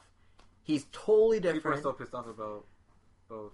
but- they are success. They are both on their own independent track, and they're both very successful as their own thing. And if Sega can do that, Sonic Boom is a non-issue because they said Sonic Team in Japan is still making classic Sonic games, and then you got Sonic Boom as like its own entity. And if they can just run them in parallel, why not? More power to Sega at that point. You appeal to more people. Sonic's a bigger name, and he doesn't have to always wear that stupid scarf. But um, yeah, so I just found it interesting that Sega. It's very rare for a game company to come out and be like, "So we screwed up, and let's list the ways for you, and here's how we're gonna fix it." Like usually they do some weird PR spin or something, but I guess Sega's turned over a new leaf, and now they're being really open about it. And it's kind of nice to see because I do like Sonic as a character. How do you think like Elvis would feel? Because or even you, you're more of a Sonic fan than me. Like, what's your reaction to this idea of like, well, now there's two Sonics? Well, there already is. Well, I mean more so. Like they're really doubling down on that. Doesn't feel any different. I mean, we never expected them to not make regular Sonic games in addition to Sonic Boom. It's just like, Right, right. Well, I mean, think of, at one point though, it's they were basically stopping regular Sonic. no, they never said they stopped it. Even when they announced Sonic Boom, they still said like, oh no, regular Sonic is still there. Oh, that's true. so that's why it was never like. So now they're just re-emphasizing more than anything else, I guess. I Huh. mean, this is like, especially it, it's no different than like how we're like how Elvis and I are watching the current Nickelodeon TV show, but then they still have those the new Michael Bay produced movies with. like, you're, you're talking about Ninja Turtles, I assume. Yeah, you didn't bother saying that part. It's a, Nickelodeon Ninja Turtle show. you said the Nickelode. I think you said Nickelodeon show Oh, the Nickelodeon Ninja Turtle Yeah, show, and then yeah. you have the Michael, Michael Bay, Bay produced movies. ones, which have a different origin story. or Transformers. They do it too. Yeah, they have a different canon. Yeah. TV show than the movie. Now, what's interesting is while this is all happening with Sonic, there's a third tier of Sonic dumb. Have you looked at the Sonic the Hedgehog Twitter in the last maybe four days? Mm. Some new guy got hired to run it, and he's a meme machine. And he's just like he is so snarky. He's like calling people out. He it's great. It is so good. Like they're told Sega's being very. I love this new Sega. They're being very open. They're being very frank. They're being funny. It's a really entertaining account. 90s Sega? What? 90s Sega? 90 yeah it's 90 sega kind of except then then they were just cocky. Now they're making mistakes but Mhm. but yeah like go look at that twitter all of you at sonic the hedgehog. Or i think it's just at sonic hedgehog. I don't know I just but the only one I've seen is about some hashtag or something. oh they've been doing stuff like i can't remember what it was but they, they've just been on point with a lot of stuff. Where they're just been making fun of themselves making fun of others. They're really embracing the gago fast thing and posting stuff about that. They just did a funny uh, photoshop contest on friday where it was like um, we want to see your best photo where you add and knuckles to any sign anywhere in the world. and it's like there's some great entries. Like they showed an example of like a diner where it's like you know donuts, uh, coffee, and knuckles or whatever, and it, like, it's great. They're they're their guy who's running it's just having you can tell he's just having a blast doing it. And he's responding to people and it's funny. So so it's a nice it's nice to see Sega turn the- Sonic around. This is the Sega. This is Sega's official verified Sonic the Hedgehog account. Oh, okay, okay. Yeah, and it's spectacular. But uh, and maybe I don't know. Maybe Capcom should, should take some notes on how to properly reboot your franchise. They can see what Sega did wrong, and they can, you know, do the right thing because they too are in the middle of a revival, following that theme of bringing back old characters at E3. And this time it's uh, Mega Man. So they're doing it. They well, first of all, they have treated Mega Man extremely differently than Sonic has treated, or Sega has treated Sonic. So there's that. But now they're starting to sort of tiptoe back into making Mega Man games and making him an established character since, um, you know, Smash Bros. and Amiibo gave him a bit of a profile boost. So now's really their opportunity to kind of seize that moment. So they're going to do it in 2017 because, you know, strike while uh, strike while it's ice cold again. But so basically, what they're doing before 2017 is on the gaming side, they're going to be re- not reinventing the wheel wheel at all, or not really even making a new wheel. They're just kind of, hey, remember this old wheel? We shined it up for you. So they're doing a collection called Mega Man Legacy Collection. It's going to be Mega Man 1 through 6, completely redone in 1080p on PS4, Xbox One, Steam, and not Wii U. But 3DS will get a 3 3Dified Mega Man 1 Is through it 6. because the Wii already has them on the eShop? I would imagine so because they're going to sell this collection, which not only has the games but comes with an uh chat like a remix challenge mode, kind of like NES Remix with online leaderboards, and it comes with a Mega Man database, and it comes with like artwork, like prototype artwork, and it comes with a boss practice mode, and you're getting all that for only fifteen bucks. Or if you have a Wii U, you can get Mega Man 1, 2, 3, 4, 5, 6 for like 6 bucks each, and you get way more money. So that's probably why it's not coming to Wii U. But it is coming to 3DS in the winter and all those other systems in the summer. But it actually sounds like a legitimate collection. Like it's a good. They've done these before. They had the Mega Man Mega Anniversary Edition collection thing on GameCube, and it was Yeah, kind of similar. But Apparently, there was like issues with those ports. yeah, they were bad. And this time they hired a developer whose sole purpose is to preserve and do like cri- you know in movies the Criterion collection or Yeah. Criterion collection. This developer wants to do that for classic games, so they will upres by hand with a special engine of theirs all these old games like Mega Man one through six, and then put all these DVD extra style things in there and online support, make it more modern, but also do pixel perfect recreations of the gameplay. So if it works, it's cool, and I like to see other franchises do it. But m- more than anything else, this is Mega Man. This is Capcom's first Mega Man move in a bigger plan, and actually the first in Smash Bros. game. That isn't a board game and isn't a crossover comic book with Sonic. You know about that, right? Archie Comics is doing a Mega Man Sonic crossover series. It's in like the fourth issue now. It's as random as you would That's think. old. It's still going though, or maybe it ended. It's we got always got a comic at Comic Con for it. Oh well, my point was my point was year. this is the first. Yeah, but my point is this is the first thing they've done besides a board game and a crossover comic involving Mega Man.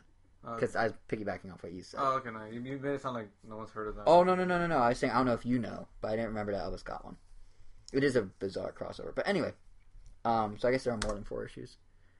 But yeah, uh, so this is the first step. The next thing with Mega Man they're doing, which is kind of interesting, is they are doing a TV show for first time since the '90s one. It's coming in 2017. It's going to coincide with the 30th anniversary of Mega Man. It's going to be 27 episodes. It's going to be made by the Ben 10 team or creators.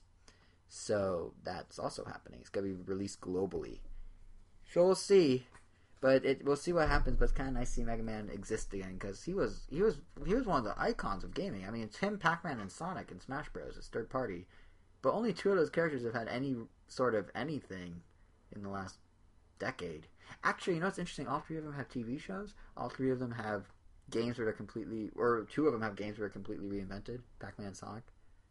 Yeah. Kind of strange. Interesting that they are that those three characters all have Amiibo. their own cross. Yeah, they all have amiibo. They all have their own cross media like plays, kind of like the Yo-kai Watch will do. And none of the Nintendo characters do, but all three third party guys in Smash Bros do. Yeah. Kind of weird. I just realized. Well, I mean, I guess Mario had a TV show at some point. Yeah, but I mean currently- yeah, currently. Oh, yeah. like Nintendo's not investing in a new Mario Yeah. anytime soon. It seems. But uh, they plan on doing another musical Donkey Kong show. I hope they do. What was that? It- Donkey it- Kong the it- Crystal. It was just Donkey Kong. Oh, but they're collecting crystals, right? yeah. Oh, well, the Crystal Coconut was like. Yeah, uh, yeah, that's what it is. It could definitely work in this time if they make it more. um Campy. Yeah, You have to embrace it. yeah. Yeah. But but it is really funny if you look at like so we have Sega and we have Capcom going into E3, both trying to bring back their main main mascots, and they're doing it in such polar opposite ways. Because you have Sega who's been like trying to shove Sonic down our throats forever, and fans are like, do not want. And you have Capcom who won't do anything with Mega Man, and fans are like, we'll take anything, please, anything. And now they're kind of starting to converge, and like Sega's learning with their, from their mistakes, and Capcom's realizing they made a mistake in not capitalizing on this. So it's an interesting time. I think it's kind of a thing we're going to see a lot of at E3 this year, because um, in addition to this, Natsume or Natsume, however you call them, whatever you prefer to call them, are doing a back to the basics Harvest Moon for Wii U called Seeds of Memory. It's also coming weirdly enough to iOS, Android, and PC. Not 3DS, not PS4, not Xbox, but Wii U, iOS, Android, and PC. So I think it's gonna be an eShop. So that's the category Wii U falls in. Yeah, I guess so. Uh, but yeah, it's um, it's gonna be back to basics, like old school Harvest Moon, supposedly. So there's a revival, and then outside of Nintendo's world, there's a lot like EA's rebooting Mirror's Edge for PS4 and Xbox One. Uh, Tony Hawk Pro Skater Five is a thing that's happening. Um, there's obviously Guitar Hero Live, as we talked about a few episodes ago. There's Rock Band Four, and not just like revivals of franchises, but at E3 or around E3, we're seeing announcements. You know, there's uh, Yooka-Laylee, there's Battlefront, there's Yooka-Laylee, which is just Banjo Kazooie reimagined. There's um, now there's uh, the what's it called? The game from former Castlevania guy. Bloodstained. Yes, Bloodstained Ritual of the Night. Yeah, that. That's interesting because it's part of the same trend of like old is new again. In that, so the former producer of Castlevania, Koji Igarashi, left Ka- left Konami, started a Kickstarter. Angrily. I don't Yeah, uh, I don't know how angry it was. He kind of silently disappeared in his know. cowboy He didn't hat. slam the door on his way out. He might have. You didn't witness. He said If- silently. Oh well, I mean, yeah, uh, huh, yeah. I was about to say if a door slams but there's no fans there, does the door actually slam? I don't know. I appreciate this long silence though. Just dwell on that for a minute, everyone. Soak it in. Uh, no, but what I was gonna say is this was announced a few weeks ago. He started Kickstarter. It's basically Castlevania, 2D Castlevania, Metroidvania, Castlevania games like Symphony of the Night in HD made in part by uh, Inti Inti Creates, who did uh, Azure Azure Striker. What was it Gumball? called? Gunvolt. Thank you, Azure Striker Gunvolt, uh, as well as the Mega Man Zero games. And Armature Studios is handling the newly confirmed Wii U port. And Armature Studios is made up of a bunch of ex Metroid Prime developers from Retro and Donkey Kong developers. So, um, yeah, this is kind of a big thing. It's um, those games are super fun. First of all, now he's basically taking the template, scrapping the Castlevania references, and making a new game. Also gothic, also 2D, also about you know exploring an open world. But the Wii U one is going to end up being the definitive. It sounds like because it's going to have off TV play. It's going to use the gamepad for annotated maps. It's got pro controller support. It's got integrated Mii support within the game. Hmm. Not Miiverse, Mii, which might mean Miiverse, but all it says is Mii. But point is, um, this wasn't originally planned for Wii U, and then it was a secret stretch goal. They hit it. They exceeded it. It's now the most successful video game Kickstarter of all time. Well, Yeah, it's raised millions of dollars. It's getting a physical Even and digital release. Yeah. So this is just another example of like, I remember thinking like, wow, it's gonna be hard to top Mighty Number Nine back in the day. this is Mighty Number Nine done right, assuming development goes smoothly. But um, just the concept of the revival. But it really, Which is what we're saying now because it's still fresh. But then watch a year from now, I know. they're gonna do a second Kickstarter for more money. ah, TV hopefully show. not. Hopefully not. It's gonna be no, And then Deep Silver will publish it in the end. it'll be an anime that's gonna get a manga. yeah, yeah. Hopefully not. But um, Live action movie. but even Mighty Number Nine, which kind of kickstarted this whole revival thing, like by everything. Everything old is new again, and I think that's gonna be very apparent at the E3, more than most. Like everywhere you look, Why do you say that. Jason? It's as if you have some predictions or something. It's funny because that is a prediction, and I happen to have a few more. Well, how did you know? Um, so yeah, in our final bit of news, we might as well talk about some predictions because why not, right? So um, I mean, by the time you listen to this, it, it could be E3 already. I don't know when you're listening. I'm not in your home. I'm not standing over your shoulder at this moment. I wonder how many people turned around and looked just to be sure. Probably none. I hope so, because it'd be sad if at least one did. Sorry, one guy that did. I didn't mean to call you sad. Um, yeah, so predictions. I mean, I have a couple of things I think are going to be H2 besides revivals. I don't know if you have anything, Jose, but one thing I think we're going to see a lot of is uh, a bonanza of toy to life products. Because did you know, Toy to Life, by the way, Skylanders, Amiibo, Disney Infinity. That's like the category name, Toy to Life. It's a toy that comes to digital life. Did you know, Jose, Angel, whatever you want to be called, that uh, Wow. I didn't mean to be a jerk when I said that. I just called you the wrong name and tried to cover. Did you know, Angel, that Skylanders has sold 250 million toys and has made Activision three brought in three billion dollars? I did. Because I told you before I recorded. Yes. Would you have known otherwise? Probably not. Okay, here's another did you know, just to show you how big Toys to Life has become. Did you know that reportedly, not confirmed, reportedly, the Jigglypuff Amiibo, the Target exclusive Jigglypuff Amiibo, was the fastest selling product ever on Target.com. It sold over 500 a minute, and its page, because of all the refreshes from all the rabid fans, had over a million page views when it went up. I did know that too. I didn't tell you that one, but you might have read it on the internet. Yeah. Yes. All right, here's a new one. Did you know, to really emphasize, to hit my point It's home. like the Did You Know YouTube channel. Yeah, non-intentional Vsauce or whatever. No, no. Oh, no. the actual Did You Know Not channel. Like Did You Know Gaming. or- Oh yeah, yeah, non-intentional. But did Did you you- know? This is a new one. If you notice, I'll be impressed. That according to NPD, in May, uh, Amiibo became the number one game accessory sold in the U.S. for the first time. I did know that actually. Internet. Yeah. Well, great. Twitter. Okay. Well, point being, Toy to Life, if you couldn't tell, is kind of a big deal now, and E3's got to be covered in it because along with Amiibo stuff, Nintendo's probably gonna announce some stuff. Uh, Amiibo Inquirer and the and the Amiibo subreddit have found that Nintendo's reprinting a ton of old Amiibo. So I'm sure something's up. They're probably gonna announce a new Amiibo. They have stuff like the Chibi Robo Amiibo. But in addition to that, all the other guys are getting in too. Because Sony's gonna get into it with all their. Uh, with all five of their characters. Yeah. Microsoft, Oh, no, no, no. Microsoft's just gonna have It's Master Chief be like helmets. piecing it up. They're gonna like make figures of other third-party companies that don't really have much to do with them. Like they're gonna make a Bioshock That's basically what. Amiibo figure. that's- They're gonna make Devil May Cry. Pretty much every, everyone from All Stars. Yeah, yeah, yeah, Yeah. That's gonna, gonna do. Oh, that's not even gonna do well. Well, they're gonna try. But that's kind of what Lego Dimensions is doing, which is one of these other big toy to life things that we're going to see at E3. Is they Microsoft's gonna announced, get into that with Halo because they definitely can't. Yeah, yeah, it'll be like, hey, does anyone want a? Uh, haven't done that with Master Chief yet, so might as well since we already did everything else. They did Yeah. Legos. I mean, that's yeah. true. They not only Legos, they also have the competitor of Legos, Master Blocks or whatever it's called, Oh yeah, yeah, you're right. Mega Blocks. Mega Blocks. They had Mega Blocks. They had um. Both of them. I could totally see. regular I could totally see Microsoft being like, giant play arts figures. They have statues. they have a Ford F one fifty, like a 2015 Ford F one fifty in Halo green with custom stuff on it, made by an auto company here in the in California. That's going to be at the show. Live action shows. Snacks. Animated shows. Do they have like Master Chief helmet like, gummies? Well, like Doritos and like. oh yeah, yeah. Tiny. Oh, you know what's crazy? Mountain Dew's next Call of Duty promotion is with PlayStation, not Xbox. Mountain Dew's ditching Xbox. It's happened for the first time, or reportedly is going to happen for the first time since Xbox launched in 2001. Green Xbox, green Mountain Dew. It made perfect sense, but not anymore. They're going blue. They're going PlayStation. Oh, wow. It's kind of crazy if you think about it. That's like a 15 year history that they just threw out the window. But anyway, um, yeah, no, I was gonna say that uh, Lego Dimensions is kind of doing what you're or what you're joking about with with Sony, and that they're bringing together. Just this is just one of the examples of the stuff we're gonna see. They're bringing together so many franchises. I mean, here not just Warner Brothers franchises, other stuff too. So they announced so far that we're gonna see Lego figurines that work with Dimensions for The Simpsons, Portal, Ghostbusters, Scooby Doo, Jurassic World, Doctor Who, classic Midway arcade games, plus all the stuff they've already confirmed when they first announced Big it. Big Bang Theory. Or was that just a separate set?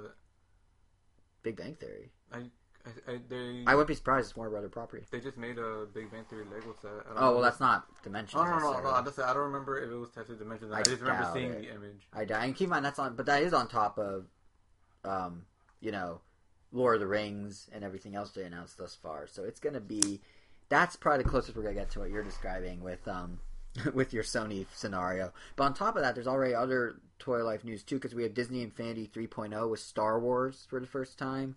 There's super, uh, there's supercharged the new Skylanders, which includes vehicles for the first time, and it comes with a bigger portal, so you put the vehicle, vehicles down like I'm sure there's gonna be at least one or two more big toy to life things at E3, and if not, what's gonna be really interesting. Okay, it's not. Oh, you looked it up? Yeah, it's just a regular. It's regular. Set.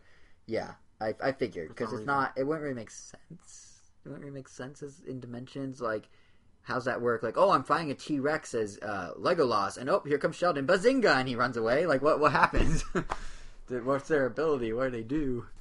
I can't really. Well, It wouldn't make sense. really playing with this Lego set in general. What? They're also gonna do the same thing. I mean, they could still do that with their own Lego toys. That's true. Kid. That's true. That's true. T. Rex. Oh, little Sheldon, dude. Bazinga. Catchphrase. Say your catchphrase. Uh, but what I was gonna That's say, definitely the weird Lego set. Like, yeah, the- it's more of a collector's thing than Yeah. actually for kids to build with. But you know what's interesting about the toy life? To get back on track for a sec here, is we might start seeing them come together, different ones. There's a rumor going around. We'll find out at E3. But it's interesting because there's a rumor. Uh, Jeff Gerstmann of Giant Bomb, he's the Of co course. guy, of course. Uh, he he was talking on one of their podcasts, and he was meeting with the. He was saying he was recounting how he was meeting with the Skylanders team, and he was like, "Hey, what are chances that like I don't know, Amiibo are gonna work with Skylanders? Like in theory, because you guys have a good relationship with Nintendo." And their response was, "We have a big surprise at E3." So maybe because we talked about, I think when Lego Dimensions was announced, how what happens like are we gonna hit a bubble with the toy to life? You have four major things with so many toys, and parents are gonna be choosing like, okay, Timmy, if you want Amiibo, we'll do Amiibo. If you want Skylanders, we'll do Skylanders. But I'm not getting you a third portal just to do Disney. I'm not getting you a Lego portal. You got four portals. Timmy, do you need four portals? I mean, you could use one portal. Why can't you use two portals? Why you need four? Like you know that situation. Um, so it could cause a bubble to burst. But if things like crossovers happen, it becomes a lot easier to sell more toys overall. Because if you can, if, if the mom could say, "Oh, great, so I need one portal and it works with the Legos," and the amiibo Uh, and the and the other ridiculous things. and, and the and the Disneyo and the Skylando. Like it, if if it all plays together nicely and it's cheaper for me and I can still get Timmy all the characters he wants, why not? And it sounds like Activision's catching on. And Nintendo has said that the NFC on the gamepad doesn't have to be limited to Amiibo. They outright said other other NFC will work with it if developers want. So maybe one day, maybe Skylanders will be the start when the river comes true. But maybe one day we'll see a nice synergetic. Every toy to life works with every other because at the end of the day, it's all the same NFC chip. Like it's not that hard. But yeah, so I think we're gonna see that at E3. The other thing I think we're gonna see at E3 besides toy life is virtual reality everywhere. And this one doesn't really pertain to Nintendo directly, but I mean, everyone has VR now. Oculus just did their big press conference on Thursday where they announced that. You ready for this? It'll come with an Xbox controller. They're gonna have their own crazy touch motion sensing. Uh, they're calling it Oculus Touch. Their special motion sensing controllers that can actually sense if you're doing a thumbs up or a thu- thumbs down using a camera you place on your desk and uh, uh, infrared on the controllers, and they kind of wrap around your hand. So that's kind of cool. But it's gonna come with an Xbox One controller because they're not ready yet, which is a bad move because af- accessories you have to buy after the fact will never be integrated as tightly with the product as during. Look at Kinect; it only had a handful of games. Look at some of the Wii accessories; only a handful of games. You need it there from day one. But what the Xbox One controller lets you do besides play the core games is you can stream. Are you ready for this? You can stream Xbox One games in your virtual reality headset. Not in virtual reality, mind you. You are sitting on your couch in your living room wearing an Oculus Rift headset, and in the virtual reality, you are sitting on the couch in the living room playing on a virtual TV in your virtual living room. It is a flat game on a TV in a fake room that you're playing while sitting in a real room that more. that most likely has a real TV right in front of you anyway. This For a split real- second, I. I'm like, I'm like, oh, that's kind of cool. You can play Xbox One games, but I literally took that as like games from the first Xbox because Oh, oh, no, no, like, no. oh, because it's not backwards. No. Xbox One. Because I'm like, oh, it's not backwards compatible. That's kind of an interesting way to incorporate backwards compatibility. right. right. But then it hit me like, no, he means Xbox One. Xbox like, One. Like, yeah, like I'll be, you know, let's say we're sitting. It's like, hey, you want to play Wii U? Yeah, I do, but I want you to see what I'm doing. So let me enter my virtual world and I'll play it on there. is, is that like the response to off TV play? I that's the only thing I could think of is like if the TV's being used, it makes it's a good alternative. That's a, it's a good point, but Why does it have to be in a Wait, wait. virtual room? Have you Yeah, should see that- the yeah, that's what I was about to say. Like, why did they have to simulate? dude. Why can't it just show you like the screen? You need to see the footage. There's a GIF going around the internet. It's like a lady's playing, and she's like tilting her head back and forth while playing. You know, she's playing. She's like reacting with her body a little, like kind of like whatever. And then the room is tilting, like she's in a room, and the room's like moving, but the TV's at the far end, kind of shifting around because she's moving her head. Just like in real life, when you move your head, the angle changes. It's like, who on earth needs this? It's like, why does this exist? I mean, I think it's smart that Microsoft's doing this, doing the partnership, because you know, Project Morpheus, which is PlayStation's version of VR, is going to be at E3 in force. Uh, HTC and Valve have the Vive, which is their equivalent. Like, there's going to be all these big things, and Microsoft is kind of they have Hololens, but that's not that's AR, not VR. So they need something to compete. So why not just buy your way into the the, the top dog of Oculus? But what were they thinking with that streaming? Like, I think I said something like this on Twitter, but I honestly think Oculus was like, okay, you know, guys, they're they're in a meeting or whatever, and they're like, guys, we're gonna be made fun of. People are gonna be like, you look stupid with the helmet, and what do you do inside your Oculus? Just play virtual video games. So what about this? What about this? Let's beat the parody to the punch. Before someone can make a parody where it's like all you do is sit in a room and play a video game just like in real life, let's make that a real feature. They can't make fun of us because it's already there. You can't make up something ridiculous if it's real. So that's my theory of um, how that came to be. is some guy's just like we got we gotta make sure they don't make this up. It's too ridiculous, so we'll just go ahead and throw it in ourselves. But yeah, it's so stupid. Um, but yeah, that's my other prediction. So VR, Toys to Life, those would be the two things that dominate the mainstream news cycle for us Nintendo fans. I guess the only the next step would be like if for Hololens, Yeah. it actually um like you're still seeing your living room, but it just um overlays the game on top of your TV because it knows where your TV is. Oh God. And so then, like, so the person next to you is still watching the regular TV, Yeah. but you have your headphones on and the thing, so you're it's like, I guess it's kind of like the 3D glasses with the PS3. Right, right. So Like you can watch two different things at the same time. Yeah. You know what's funny about HoloLens is it's false advertising, kind No. of. I No, like I mean, like you have in every video they show, you're in a full 360 degree environment. Everywhere you look, HoloLens is like, oh look, here's You want to know the weather in Maui? Well, we put an island on your desk, and there's the weather. Or like, look on the wall. There's your Skype friend waving to you. Like, what it actually is is the field of vision is not much bigger than like a frame of your glasses. So if you look off the, you know how you can like look over the ridge of your glasses, for Yeah. example. If you do that with Hololens, holograms are gone. You just see a room. It's only it's like a little window. It's not the whole experience. Every time they show the footage, it's actually wrong. At least that's what I've read from impressions from like uh, The Verge and others. But just kind of like that's a little disappointing. It's very reminiscent of Kinect when they first showed the Kinect. It's like, yeah, you you, you own a skateboard, you want to skate with your skateboard and Tony Hawk, just scan it in. That never happened. Or the whole like, hey, you can kick your foot and it will like show you the bottom of your shoe. Remember that?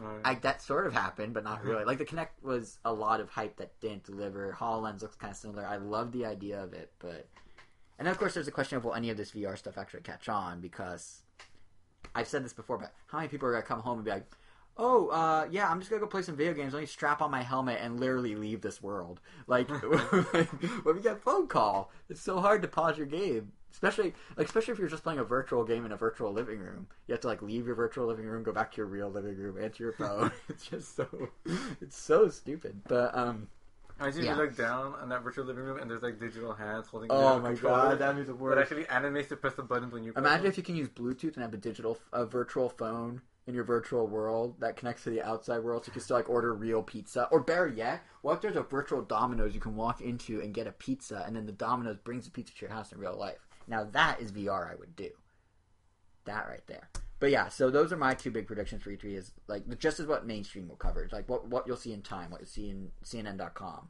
In terms of what us Nintendo fans will see, I don't know. It's kind of hard to say. nothing.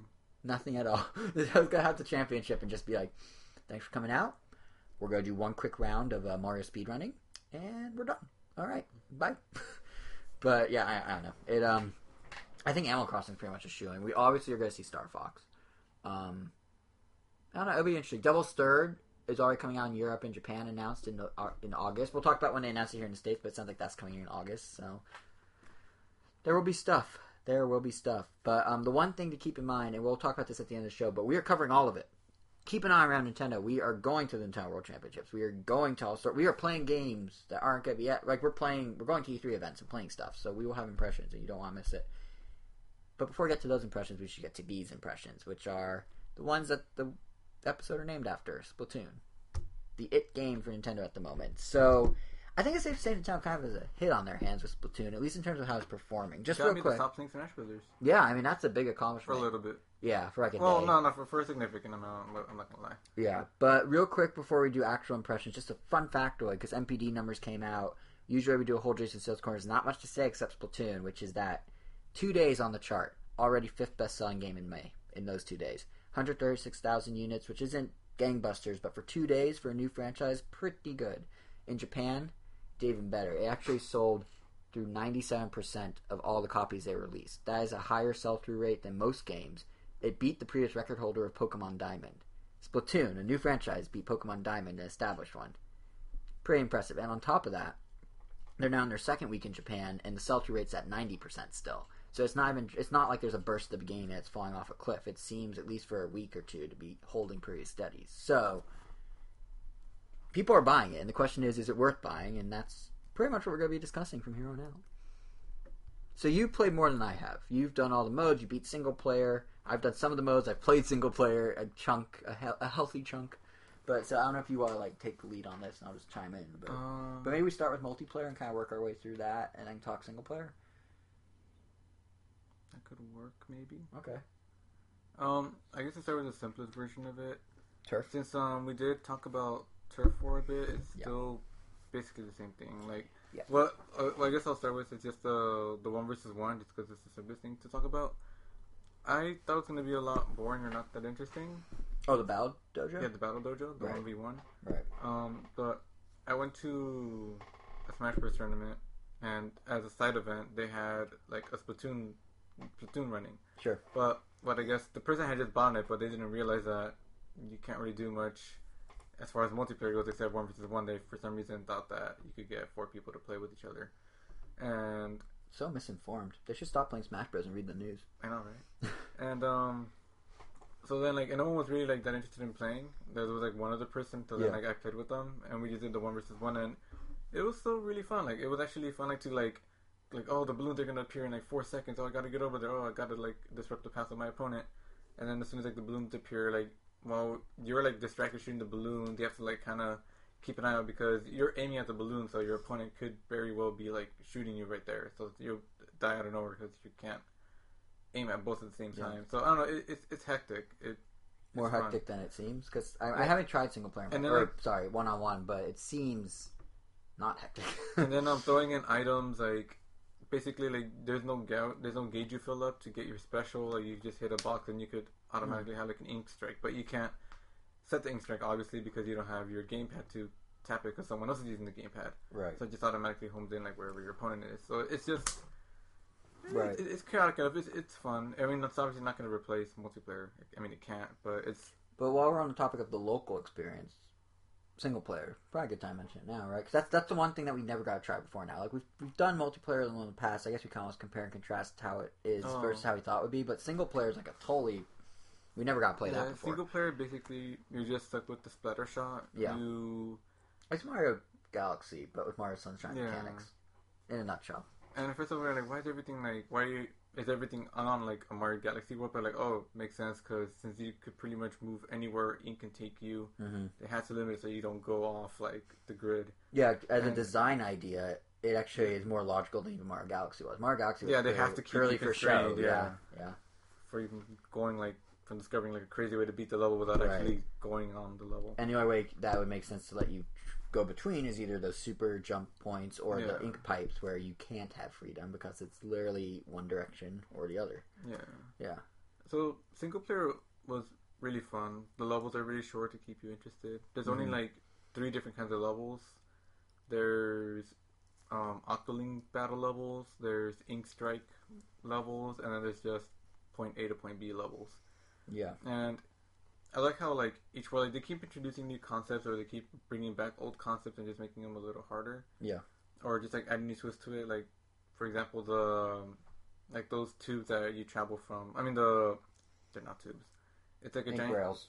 yeah, the ink rails. Like in the beginning, you're just like, oh, okay, they're just for transportation, whatever. And then later in the level, like late in another world, you use them again, but more like like train tracks. Like you kind of Mhm. have to like move around to dodge enemies, and then you jump up and to attack them, and then you go That's- back to the ink rails. Yeah, that's something Nintendo's done super well with a lot of their first party games. And Splatoon, which is a somewhat younger development team, almost shows that like this gives me faith that Nintendo's when Miyamoto retires is set because they have this design philosophy that Splatoon embodies so well, and that's not a single player I've played, where it's like you don't actually they're constantly teaching you, but they're not being in your face about it. Like they're always introducing new mechanics, and then they, they spend about a third of the level teaching you that mechanic.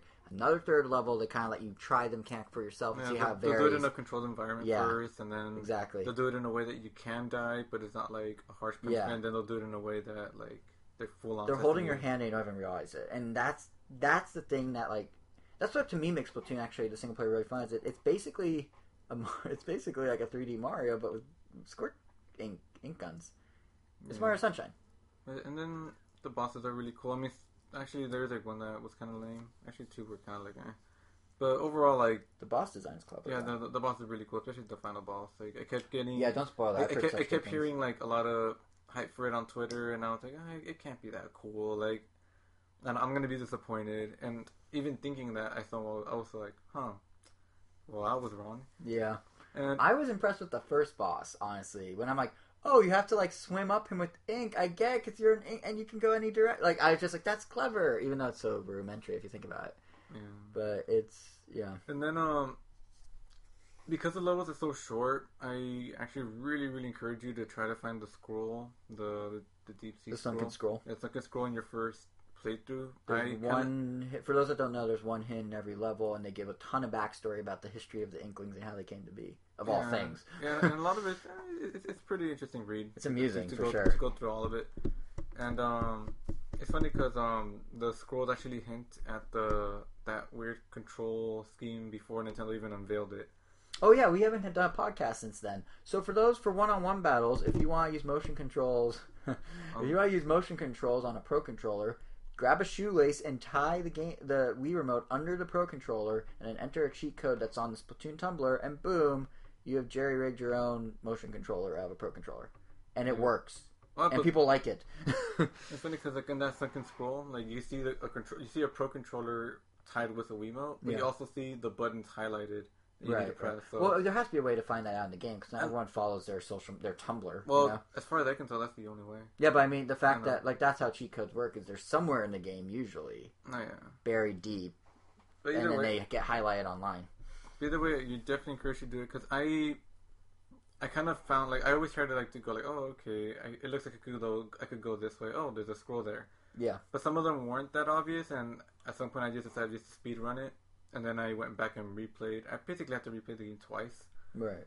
and um, But but, but, but but it was fun. It was still really fun. And you collect these little eggs along the way and you use them to upgrade your shot speed your burst radius. You get more sub weapons and it definitely helps. It makes boss it makes previous levels a lot easier um, it just makes it really fun it's just Although fun to be general. clear, those are separate upgrades from multiplayer. oh yeah This is within different. single player, but yeah, it is fun. It lets you kind of feel like you're accomplishing more than just going through levels. And then, um, sure. and I guess I might as well talk about the amiibo at this point for those that have them because it is single player related. Mhm. Um, you play through those same levels. Well, they pick three levels from every single world, so there's five worlds. So you're replaying three levels in their entirety. You're not playing sections of it, but just with a different weapon or different conditions. So I ended up having to basically beat the game three, four, five times because you do have to beat. Because you don't get your reward until you beat the boss from those sets of levels. So you have to play the final boss five times to get, ev- well, four at, at least four times to Right. get everything. One thing that did kind of catch me off guard in a slightly like, oh, I guess it's a good thing to have the amiibo. Those um games that you play, Yeah. like the little games that you play while you're waiting, you can Oh, al- the NES style. old yeah, school. like for some reason I figured like, oh, okay, since they were displayed in the in the direct, I figured there was some way to unlock them like within the game, but you unlock them all using the amiibo. So that means Hmm. if someone doesn't have any amiibo, all they're going to be stuck with is Squid Jump. The music one that I thought was just the soundtrack player is actually the rhythm one. You just have to press L to turn into a rhythm game. Um, oh, yeah, the that one, the racing one, the spiking volleyball one, they're all the amiibo ones. they're so, all locked behind amiibo. Yeah. That see, that's the concern we had last episode. When we, Like, I didn't talked even about know this that. in Yeah. depth last. So when they last appeared there, I'm like, wait, is there another way to unlock them, or is yeah, like that's the only way? that's like already, like already, peculiar. like already combed through the whole like game. Like there's nothing else you can really do.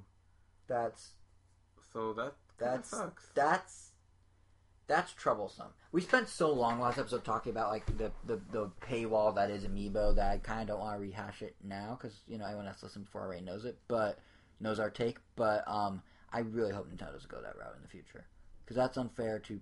That's that's on disc DLC I mean- that costs like triple what on disc on disc DLC should cost. I mean, sure. After I mean, after playing the games, those little games a lot. I mean, they're not that great to warrant like you're feeling like. But I, would, I wouldn't. They're say- on the disc I know. I, I mean, I wouldn't say you're missing out, except for maybe the music one because that one's kind of fun. it looks fun. Especially because you could also like just play any track, so it's kind of fun just to listen to the ones you really liked while you're waiting. Even though sometimes the wait times in between rounds are so short, you can barely even like boot them up. Seriously. Um, And then sometimes they're so long that you're like, "Can I stop playing, please?" but at least especially with the amiibos, like you need the amiibos to get the armor, the special armor that you could use in multiplayer. like your Predator But- outfit. Yeah, the Predator outfit. But you can't do any of those amiibo levels until you've completed them in the story mode. So you had to 100% story the story mode before you can even Right. do that. So you definitely have to do that. Now I haven't done that yet, but just my offhand random observations about single player is that one, you do the the structure of it is so classic Mario. It's I keep going back to this because it keeps feeling more and more true. It's basically Mario with ink guns because not necessarily in terms of like the platform, but in terms of structure. Like there's an overworld map, and you go from spot to spot on the. It's like the new Super Mario Bros. map, but like a, as from a third person perspective. Like you're literally just it's an overworld. You just go spot to spot, and then you go in, and there's these nice, quick, like you said, like little quick burst levels that are really fun and introduce new concepts. And it's just it's just a good training method if you're not good at multiplayer. Because like I first played multiplayer, and then I went and did single player, and I was playing single player. I'm like, oh my god, and I never even thought of like swimming this much. Because like you know when I'm playing multiplayer at first, it's like oh third person shooter mentality. You duck, you you move, you whatever. But in single player, they really like they really walk you through in the early stages, They especially. give you some helpful tips like, oh, Yeah. jump while going up a wall to go faster. Yeah. like, oh, that never really occurred to me. Yeah, or even just like, hey, you gotta swim through this part and do this other thing. Like, I found myself, I started doing this technique in single player, like probably around World Two, where I would like, if there like a bunch, if there's like an enemy, like a big enemy on the other side of a jump or something, I was like, screw it, I'm gonna rush him. So I would just go in as a squid, jump really fast, and then literally jump out of squid, be above him, and just point the gun down, just shoot him on my way down from the jump. And boom, he's dead, and I felt super awesome. And I wish it was in slow mo, but um, but yeah, no, just stuff like that. I never thought doing multiplayer and single player is like a really good like test ground for that because you can't really you can die, but like if you fall off the stage or whatever, you just come back with a third of your health gone. Like it's not really the end of the world. So it's a really good practice of sorts Yeah. for multiplayer, and it's really fun in its own right. And it is a bit short. I mean, I got through a good chunk of it really quickly, but it's fun. It's I, I'm really enjoying it, and it's funny that a game that we were worried wouldn't have any single player has something as solid as it does with with Splatoon. Yeah. But of course, the majority of the game is multiplayer. So there's turf war, there's rank battles, there's um, more coming. We've talked before about the mechanics of it, so I guess now it's just kind of like now that we've sat down and played it for a prolonged period, we've done multiple, multiple, multiple online sessions. I guess it's kind of like what things are sticking out as really good, what things are sticking out as really bad as we've gone through it. This again it's going to be constantly evolving. Which actually, that's that's the first thing I kind of want to talk about real quick. Is just the fact that Nintendo is doing that whole it's constantly evolving thing. Like last episode or two episodes ago, I was saying, kind of in dismay, like, oh no, Nintendo's gonna start releasing unfinished games. It's gonna suck. Like they're just gonna keep pushing out DLC eventually. This is just a marketing move. And while true, they, I think it's still true. They are moving really quickly with new weapons and stuff. Like every three days, they're tweeting like, hey, here's the the N Zapper 85, or just this, like, here's a Gatling gun. It's just like, or whatever they called it. Splatling gun, I don't know. And it's just like, wow, it's like literally multiple times a That's week. they- Splatomatic. Splatmatic. Multiple times a week, they're pushing out new weapons. They're getting you to go back and get re-engaged with the game. Like, even though there's limited maps, you're not you're not entirely getting sick of it because they keep adding stuff. I wonder how long this is gonna go for. I mean, modes, modes. I wish they had more modes up front. Um, but in terms of like new weapons and things, it's they're they're They moving also fast. need more maps in the rotation. The rotation. Yes, the is so the worst part of multiplayer. We were complaining about this on the phone while playing multiple times, and basically, how it works for those that don't know is you get two maps every three hours, and it rotates, but every four hours. You're right, and it rotates between um, those two. Why only two maps? Why not all five and just at random? Nobody really knows. But basically, what happens is you play for like an hour, Yeah, and then Justin and I had a section where we played the same map. Like I think it was five or six times. we in a played it seven times. Yeah. seven times. And it's just like I don't know why you can't just randomize all five. And and even then, five's a small number, and I understand they're gonna add more maps in the future. And I almost think they do this four hour split because you're not gonna play for four hours straight. You're not gonna go, man. There's only five maps. This sucks because you're only seeing two of them in a one session. So it's kind of Nintendo's way of making it look like there's more to the game than there is. But it's just like it's it's really bizarre.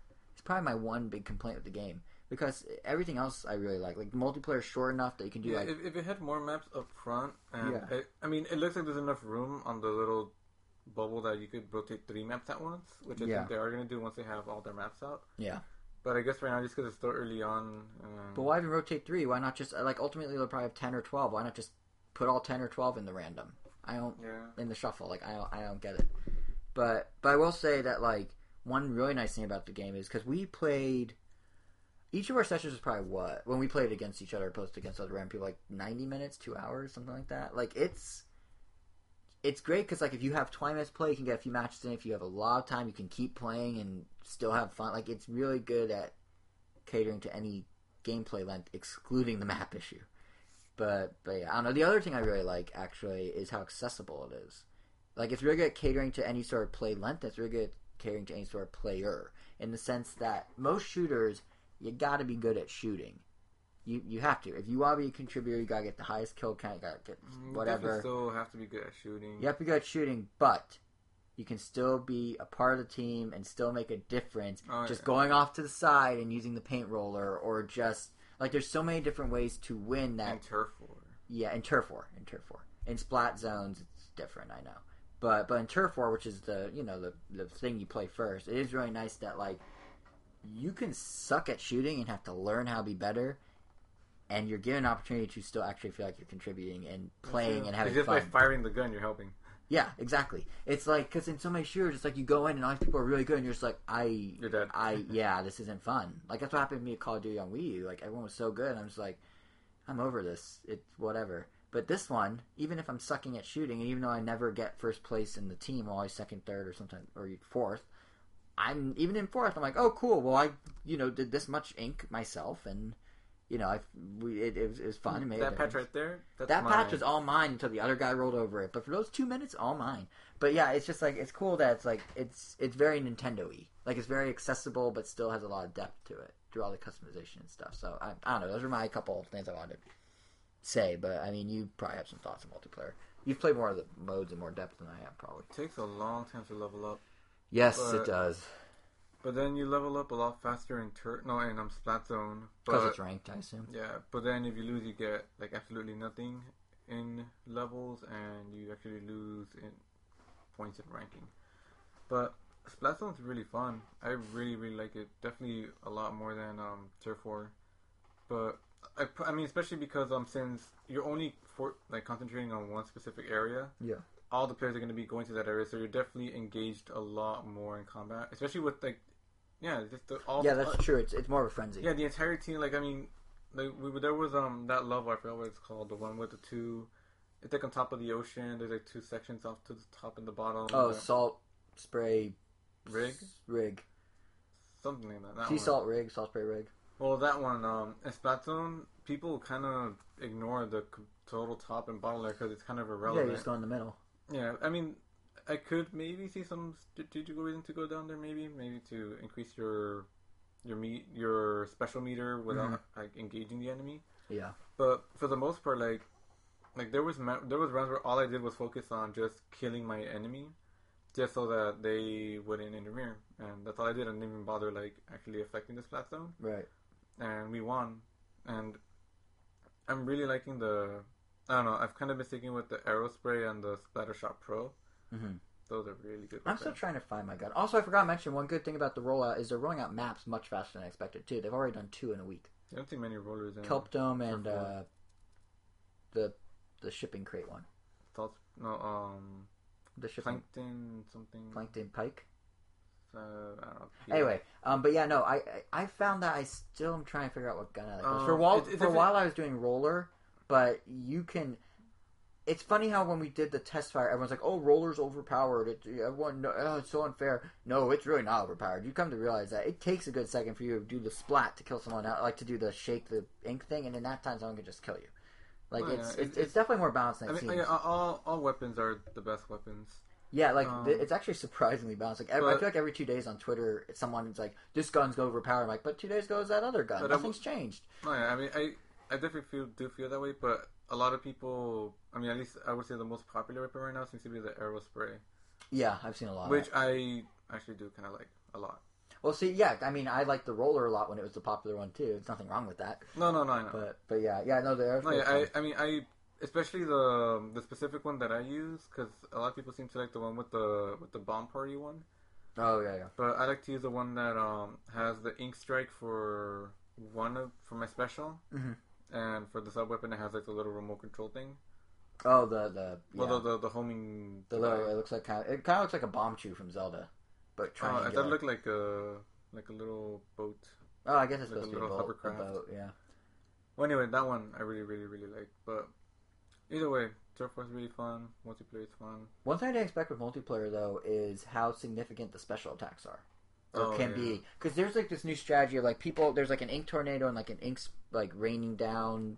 Yeah, like so one person uses their ink strike on the Ink splat strike, zone, thank you. the other person uses their ink strike to pretty much negate that ink Yeah, strike. but I've noticed this thing. Like I when we did the test fire, there were specials, but they were kind of meaningless. But when you play the real game, like there's a lot of strategy and just like using the ink strike in the last half a second of a match to gives you that last splash. You're doing the ink tornado in such a way that it like, you know, it, there's many the things. Inkzooka? Yeah, or yeah, the Inkzooka and the tornado that comes out of it. Like it's it's really interesting to see how much more depth. Because when we played the the test fire, we were like, oh yeah, there's gonna be so much depth here. And I don't even think I didn't even consider the special weapons when I said that. I was just like based just strictly on the different guns. There's a lot of depth, but no, when you add in the specials, it's like a whole nother level of strategy. Well, we only had a few to work with. We only had the burst bombs, Yeah. regular bombs, and the Inkzooka. Yeah, I yeah. mean, this time you have the Kraken, which is like wrecking teams a lot if you're not careful. Then you also have the. Um, For those wondering what that cackling is, there are fireworks going off outside. Eh, I don't know why. people Happy Fourth of. July, folks! It's June. Well, people are graduating. You know what it is? You know what it is? People are super amped for E3. Yeah. Yeah. But sorry, you were saying. I saw. There's also the echolocator one. Oh, that that one is actually really handy. I found myself wanting to use that one more than anything because there's so many times I'll be like, because my habit was like, oh well, I'm not good at, sh- I'm not good at killing. I'm just gonna go paint. So I would go into like opposing team turf, like way deep, and start painting. And the echolocator is actually useful to kind of have a sense of who's hiding and waiting for me to, you know, waiting for me to pass them and then sneak up behind me. Yeah. But uh, but it, one other thing worth mentioning is we talked a lot before it came out about voice chat and whether it matters. And at the time and in the time since, the developers have been really clear that like, listen, we're leaving it out because uh, we want the game to be accessible. We want so for people that aren't comfortable with voice chatting, it's not an option. For people that are comfortable with voice chat but don't know what they're getting into, they can be cursed out. We don't want to have that. And we offer strategy with the gamepad and everything. And it's funny because when we first played it, uh, the final game, you and I were on the phone and we were like, "Oh, we could strategize." Neither of us said a word during the match because we were so engrossed. Like, there's nothing to strategize. It was more about. like, like, oh, I just died. Oh, I just yeah, died. it's like you're. It's so fast moving, and you're already seeing everything on the map that really, I don't think you're missing much with voice yeah, you chat. already know. You pretty much know what where to go or what to do. Yeah, and if you do need to do something, they have the little "come on" and "booyah" buttons, which. If you say "come on," it does. If you're in someone of a vicinity, it will point to where that person is. So if they need help and say "come on" and they see on the map that you're nearby, you can get to them. That is a form of communication. And "booyah" is just like "hurrah." There's really no point to that one, but um, except celebration. But yeah, I feel like like everyone, us, me included, before the game came out, was just like, "Oh God, voice chat. That's so weird that they left it out." But now it's like, I, what would I even be saying? I mean, the most you could say is like, "Hey, I need help over here." But if someone looks at the map or hears your command, they get the exact same message without the risk of hearing all sorts of inappropriate name calling being shouted at them. So it it's not as big of a loss as you would think, at all. Yeah. Yeah, but but and overall, it's a really fun game. I Especially really when you're yeah. playing um, ranked, a lot of people don't realize that um, most like the norm, the norm for ranked matches and like other games, like other first-person shooters, is that you can't even play with your friends in ranked. There's like a specific mode right. like for that. So I mean, when you're playing um, Splat Zone, you're like there's not going to be any voice chat anyway. So Right. well, Yeah, I mean, actually, well, I mean, I guess, I mean, I guess there will be, but you're just talking to random people at that point, and you're not even in the same team. So it's like, Yeah. I don't even. Why would you care to talk? Yeah, that's another thing that I remember you were concerned about going into Splatoon before it came out. We talked about, it, I think, last episode, the idea that you can't always play with or against your friend. It shuffles. Yeah. What do you think of that? Now that we're however many weeks after, Um, no, it's actually I- not that bad, I- right? I- I- it was fun to play against you and with you. yeah, like it's actually really not bad. I mean, eventually, I guess it would be cool, like to have, I guess, a whole team of your friends. Yeah. But we'll see what that. we'll see how many we you Yeah. guys we know will actually. We'll cross that bridge when we Do get it. there. The one final thought I want to share about the game is, oh my god, his personality is insane. Like there are so many puns. It puts our podcast to shame. There are so many like in weird jokes. There's so many weird squid slang, like weird squid expressions that are expressions within the game. It's like like I love the like kind of like jet set, jet grind radio like vibe that has going on. It's it's a really cool. The game just and the music is super bizarre and trippy and cool. Like it's just it's a really unique. Even for Nintendo, it's very unique, but still has that Nintendo touch of like the little attention to detail. Like when you're fighting the Octarians, they have so much personality just as they said, stand there and shoot you. Like it's just everything about the game just feels like you're really in this bizarre little squid inkling world. You know what's funny? Um, I guess you follow the story a little. Like Mm. it's not really spoiling much, but like, actually, eh, man, man, man, I, man, I don't know whether or not if it's been like What? I don't know, pretty much like. All right, spoiler alert. Skip ahead two minutes if you don't want anything about Splatoon spoiled. Go. Okay, spoiler alert. All right, so it's pretty much a given after you read the the scrolls that this takes place like in uh like many years after Earth, like pretty much like Okay, yeah, human, this would count as a spoiler. Like like the human race kind of. This would definitely count as a spoiler. I'm glad we said spoiler alert. All right. Well, I guess I just thought this was kind of interesting. Like the human race is considered dead, whatever. Like this is like the Inklings evolved from Squid, from, yeah, from squids and pretty and then became kids, life. and then go back and took over. Terran life. Yeah. Um, I remember many, many years ago um, on the Discovery Channel, I was watching this. Um, oh, I guess it was Animal Planet. They're, pre- it was just pretty much just a, a documentary on evolution or whatever, Uh-huh. and it pretty much ended with like, oh, right now our top scientists believe that that, that the squid is actually gonna be the most like it's gonna evolve into. Like it's gonna go onto land and it's gonna pretty much take over everything because it's like what- it's like the most, most adaptable. It's, it's the most versatile and adaptable creature on Earth. I wonder. And then they showed, and they showed like, I mean, like CG, like squid monkey hybrids or squid elephants or whatever. I don't know, like giant beasts. I wonder if Nintendo saw that documentary. so, and so then when I, so when I saw that backstory, and then I saw like Splatoon, I was like, huh, it's like not even like that far fetched considering that this is already kind of a theory. yeah. So, huh, just thought that was interesting. But it's really funny that like spoilers over. It is really fun. I, if, if someone skipped ahead, how would they know that? Uh, how would they hear that? It is really funny though that like, regardless of the backstory, like these squid teenagers have like, it's like normal. It's weird. It's like I don't know. The personality game is just so great. Although it can be a little overbearing at times. Like uh, I don't know. I think we could leave out maybe um, the news broadcast from uh, Callie and Marie. However, their names are amazing because they're calamari. Oh yeah. Yeah. Uh, like, actually, yeah, the puns. The puns are top notch. And the best thing. But yeah, I think we could leave out newscast. I think we could leave out some of the slang. Like being like, oh, that's so krill or whatever they said when you first start the game. I'm like, I.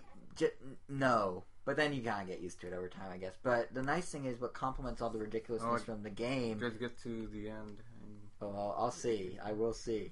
This game I do plan to beat. But uh, what's nice is that all the ridiculousness of the puns and the personality of the game is mirrored by the Miiverse community within the game as well. It is so ridiculous how many squid puns there are and how many funny little things are written by people and, and all their crazy outfit combinations. And by the way, did you notice that the, all the different language and stuff for the squid language, like some of the characters when they put them on the hat form a squid? Like a like a shape of a squid. Like they have like one of the default hats you get is like a, a triangle, a sideways carrot, Oh, an yeah, equal yeah, sign, yeah, and then like a squiggle line. It's like, oh, that's a squid. Yeah. Yeah, it's it's everything squid. But um, yeah, the Miiverse community for this is amazing. Like, there's so much funny, good stuff in there. So overall, I'm and that and that I think bodes well for the time being, at least for other concern about the game, which is will the community be there in the long haul? And clearly, how Nintendo's rolling out maps and weapons and eventually modes, and clearly how they're so heavily pushing the Miiverse stuff, not just in game by having the Plaza, which is great, but even Nintendo for the first time I've ever seen them do this, they tweeted some of their favorite Miiverse posts in from in Splatoon on Twitter. Like they and the, and the Tumblr is probably making references to it too. Like they are really trying to build up a community. Nintendo has been tweeting things like, "Oh, tell us your favorite weapon," or like, "Oh, go to uh, Squidboard," which is like Smashboard for Squid for Splatoon, or that sort of thing. And like their employ Nintendo's employees have been tweeting it, Nintendo themselves have been tweeting it. They never tweet fan stuff like that. Like they're really putting everything they've got into making sure this thing has a community. And if the current reaction from people within the game is what continues to be what is, I don't think it's going to be a concern like we thought it might be a few weeks ago. Granted, we're three weeks in, two weeks in, anything could change, but right now it seems full steam ahead, and I'm pretty excited to see where it goes. So, so yeah, it's a really good game. I think um, it took Nintendo a very long time to do a new IP like this, and I think it's well deserved. Like I think it's deserving of the title being a true Nintendo game. It feels Nintendo-y. It is, in my opinion, what Mario Kart did for racing. This does for shooters. Basically, it Nintendoizes it. It mainstreams it. It provides a deep experience that's still super accessible. It's just, it's really, really good. I highly recommend picking it up if you own a Wii U. I would honestly say if you don't own a Wii U, this plus Smash plus Kart plus 3D World plus like you should go buy a Wii U. Why are you listening to this if you don't? Oh, well, I guess you might have a 3DS, but like, yeah, this is a it is a good game, a really good game. Yes. and on that note, I think that pretty much does it for this episode. But don't turn it off quite yet. We have a lot of three things to tell you, including giveaways. You want to hear about giveaways? So it is now Sunday. You are listening to this because uh, you either just watched the Nintendo World Championship, you're waiting for the Nintendo World Championship, or it's sometime after the Nintendo World Championship, and I don't, I don't know. But um, the point is, with that Nintendo World Championship, and for the next week, Round Nintendo's going to be all over. There's going to be so much going on. So follow us on Twitter, subscribe to us on iTunes. Here's a rough outline of what we're doing.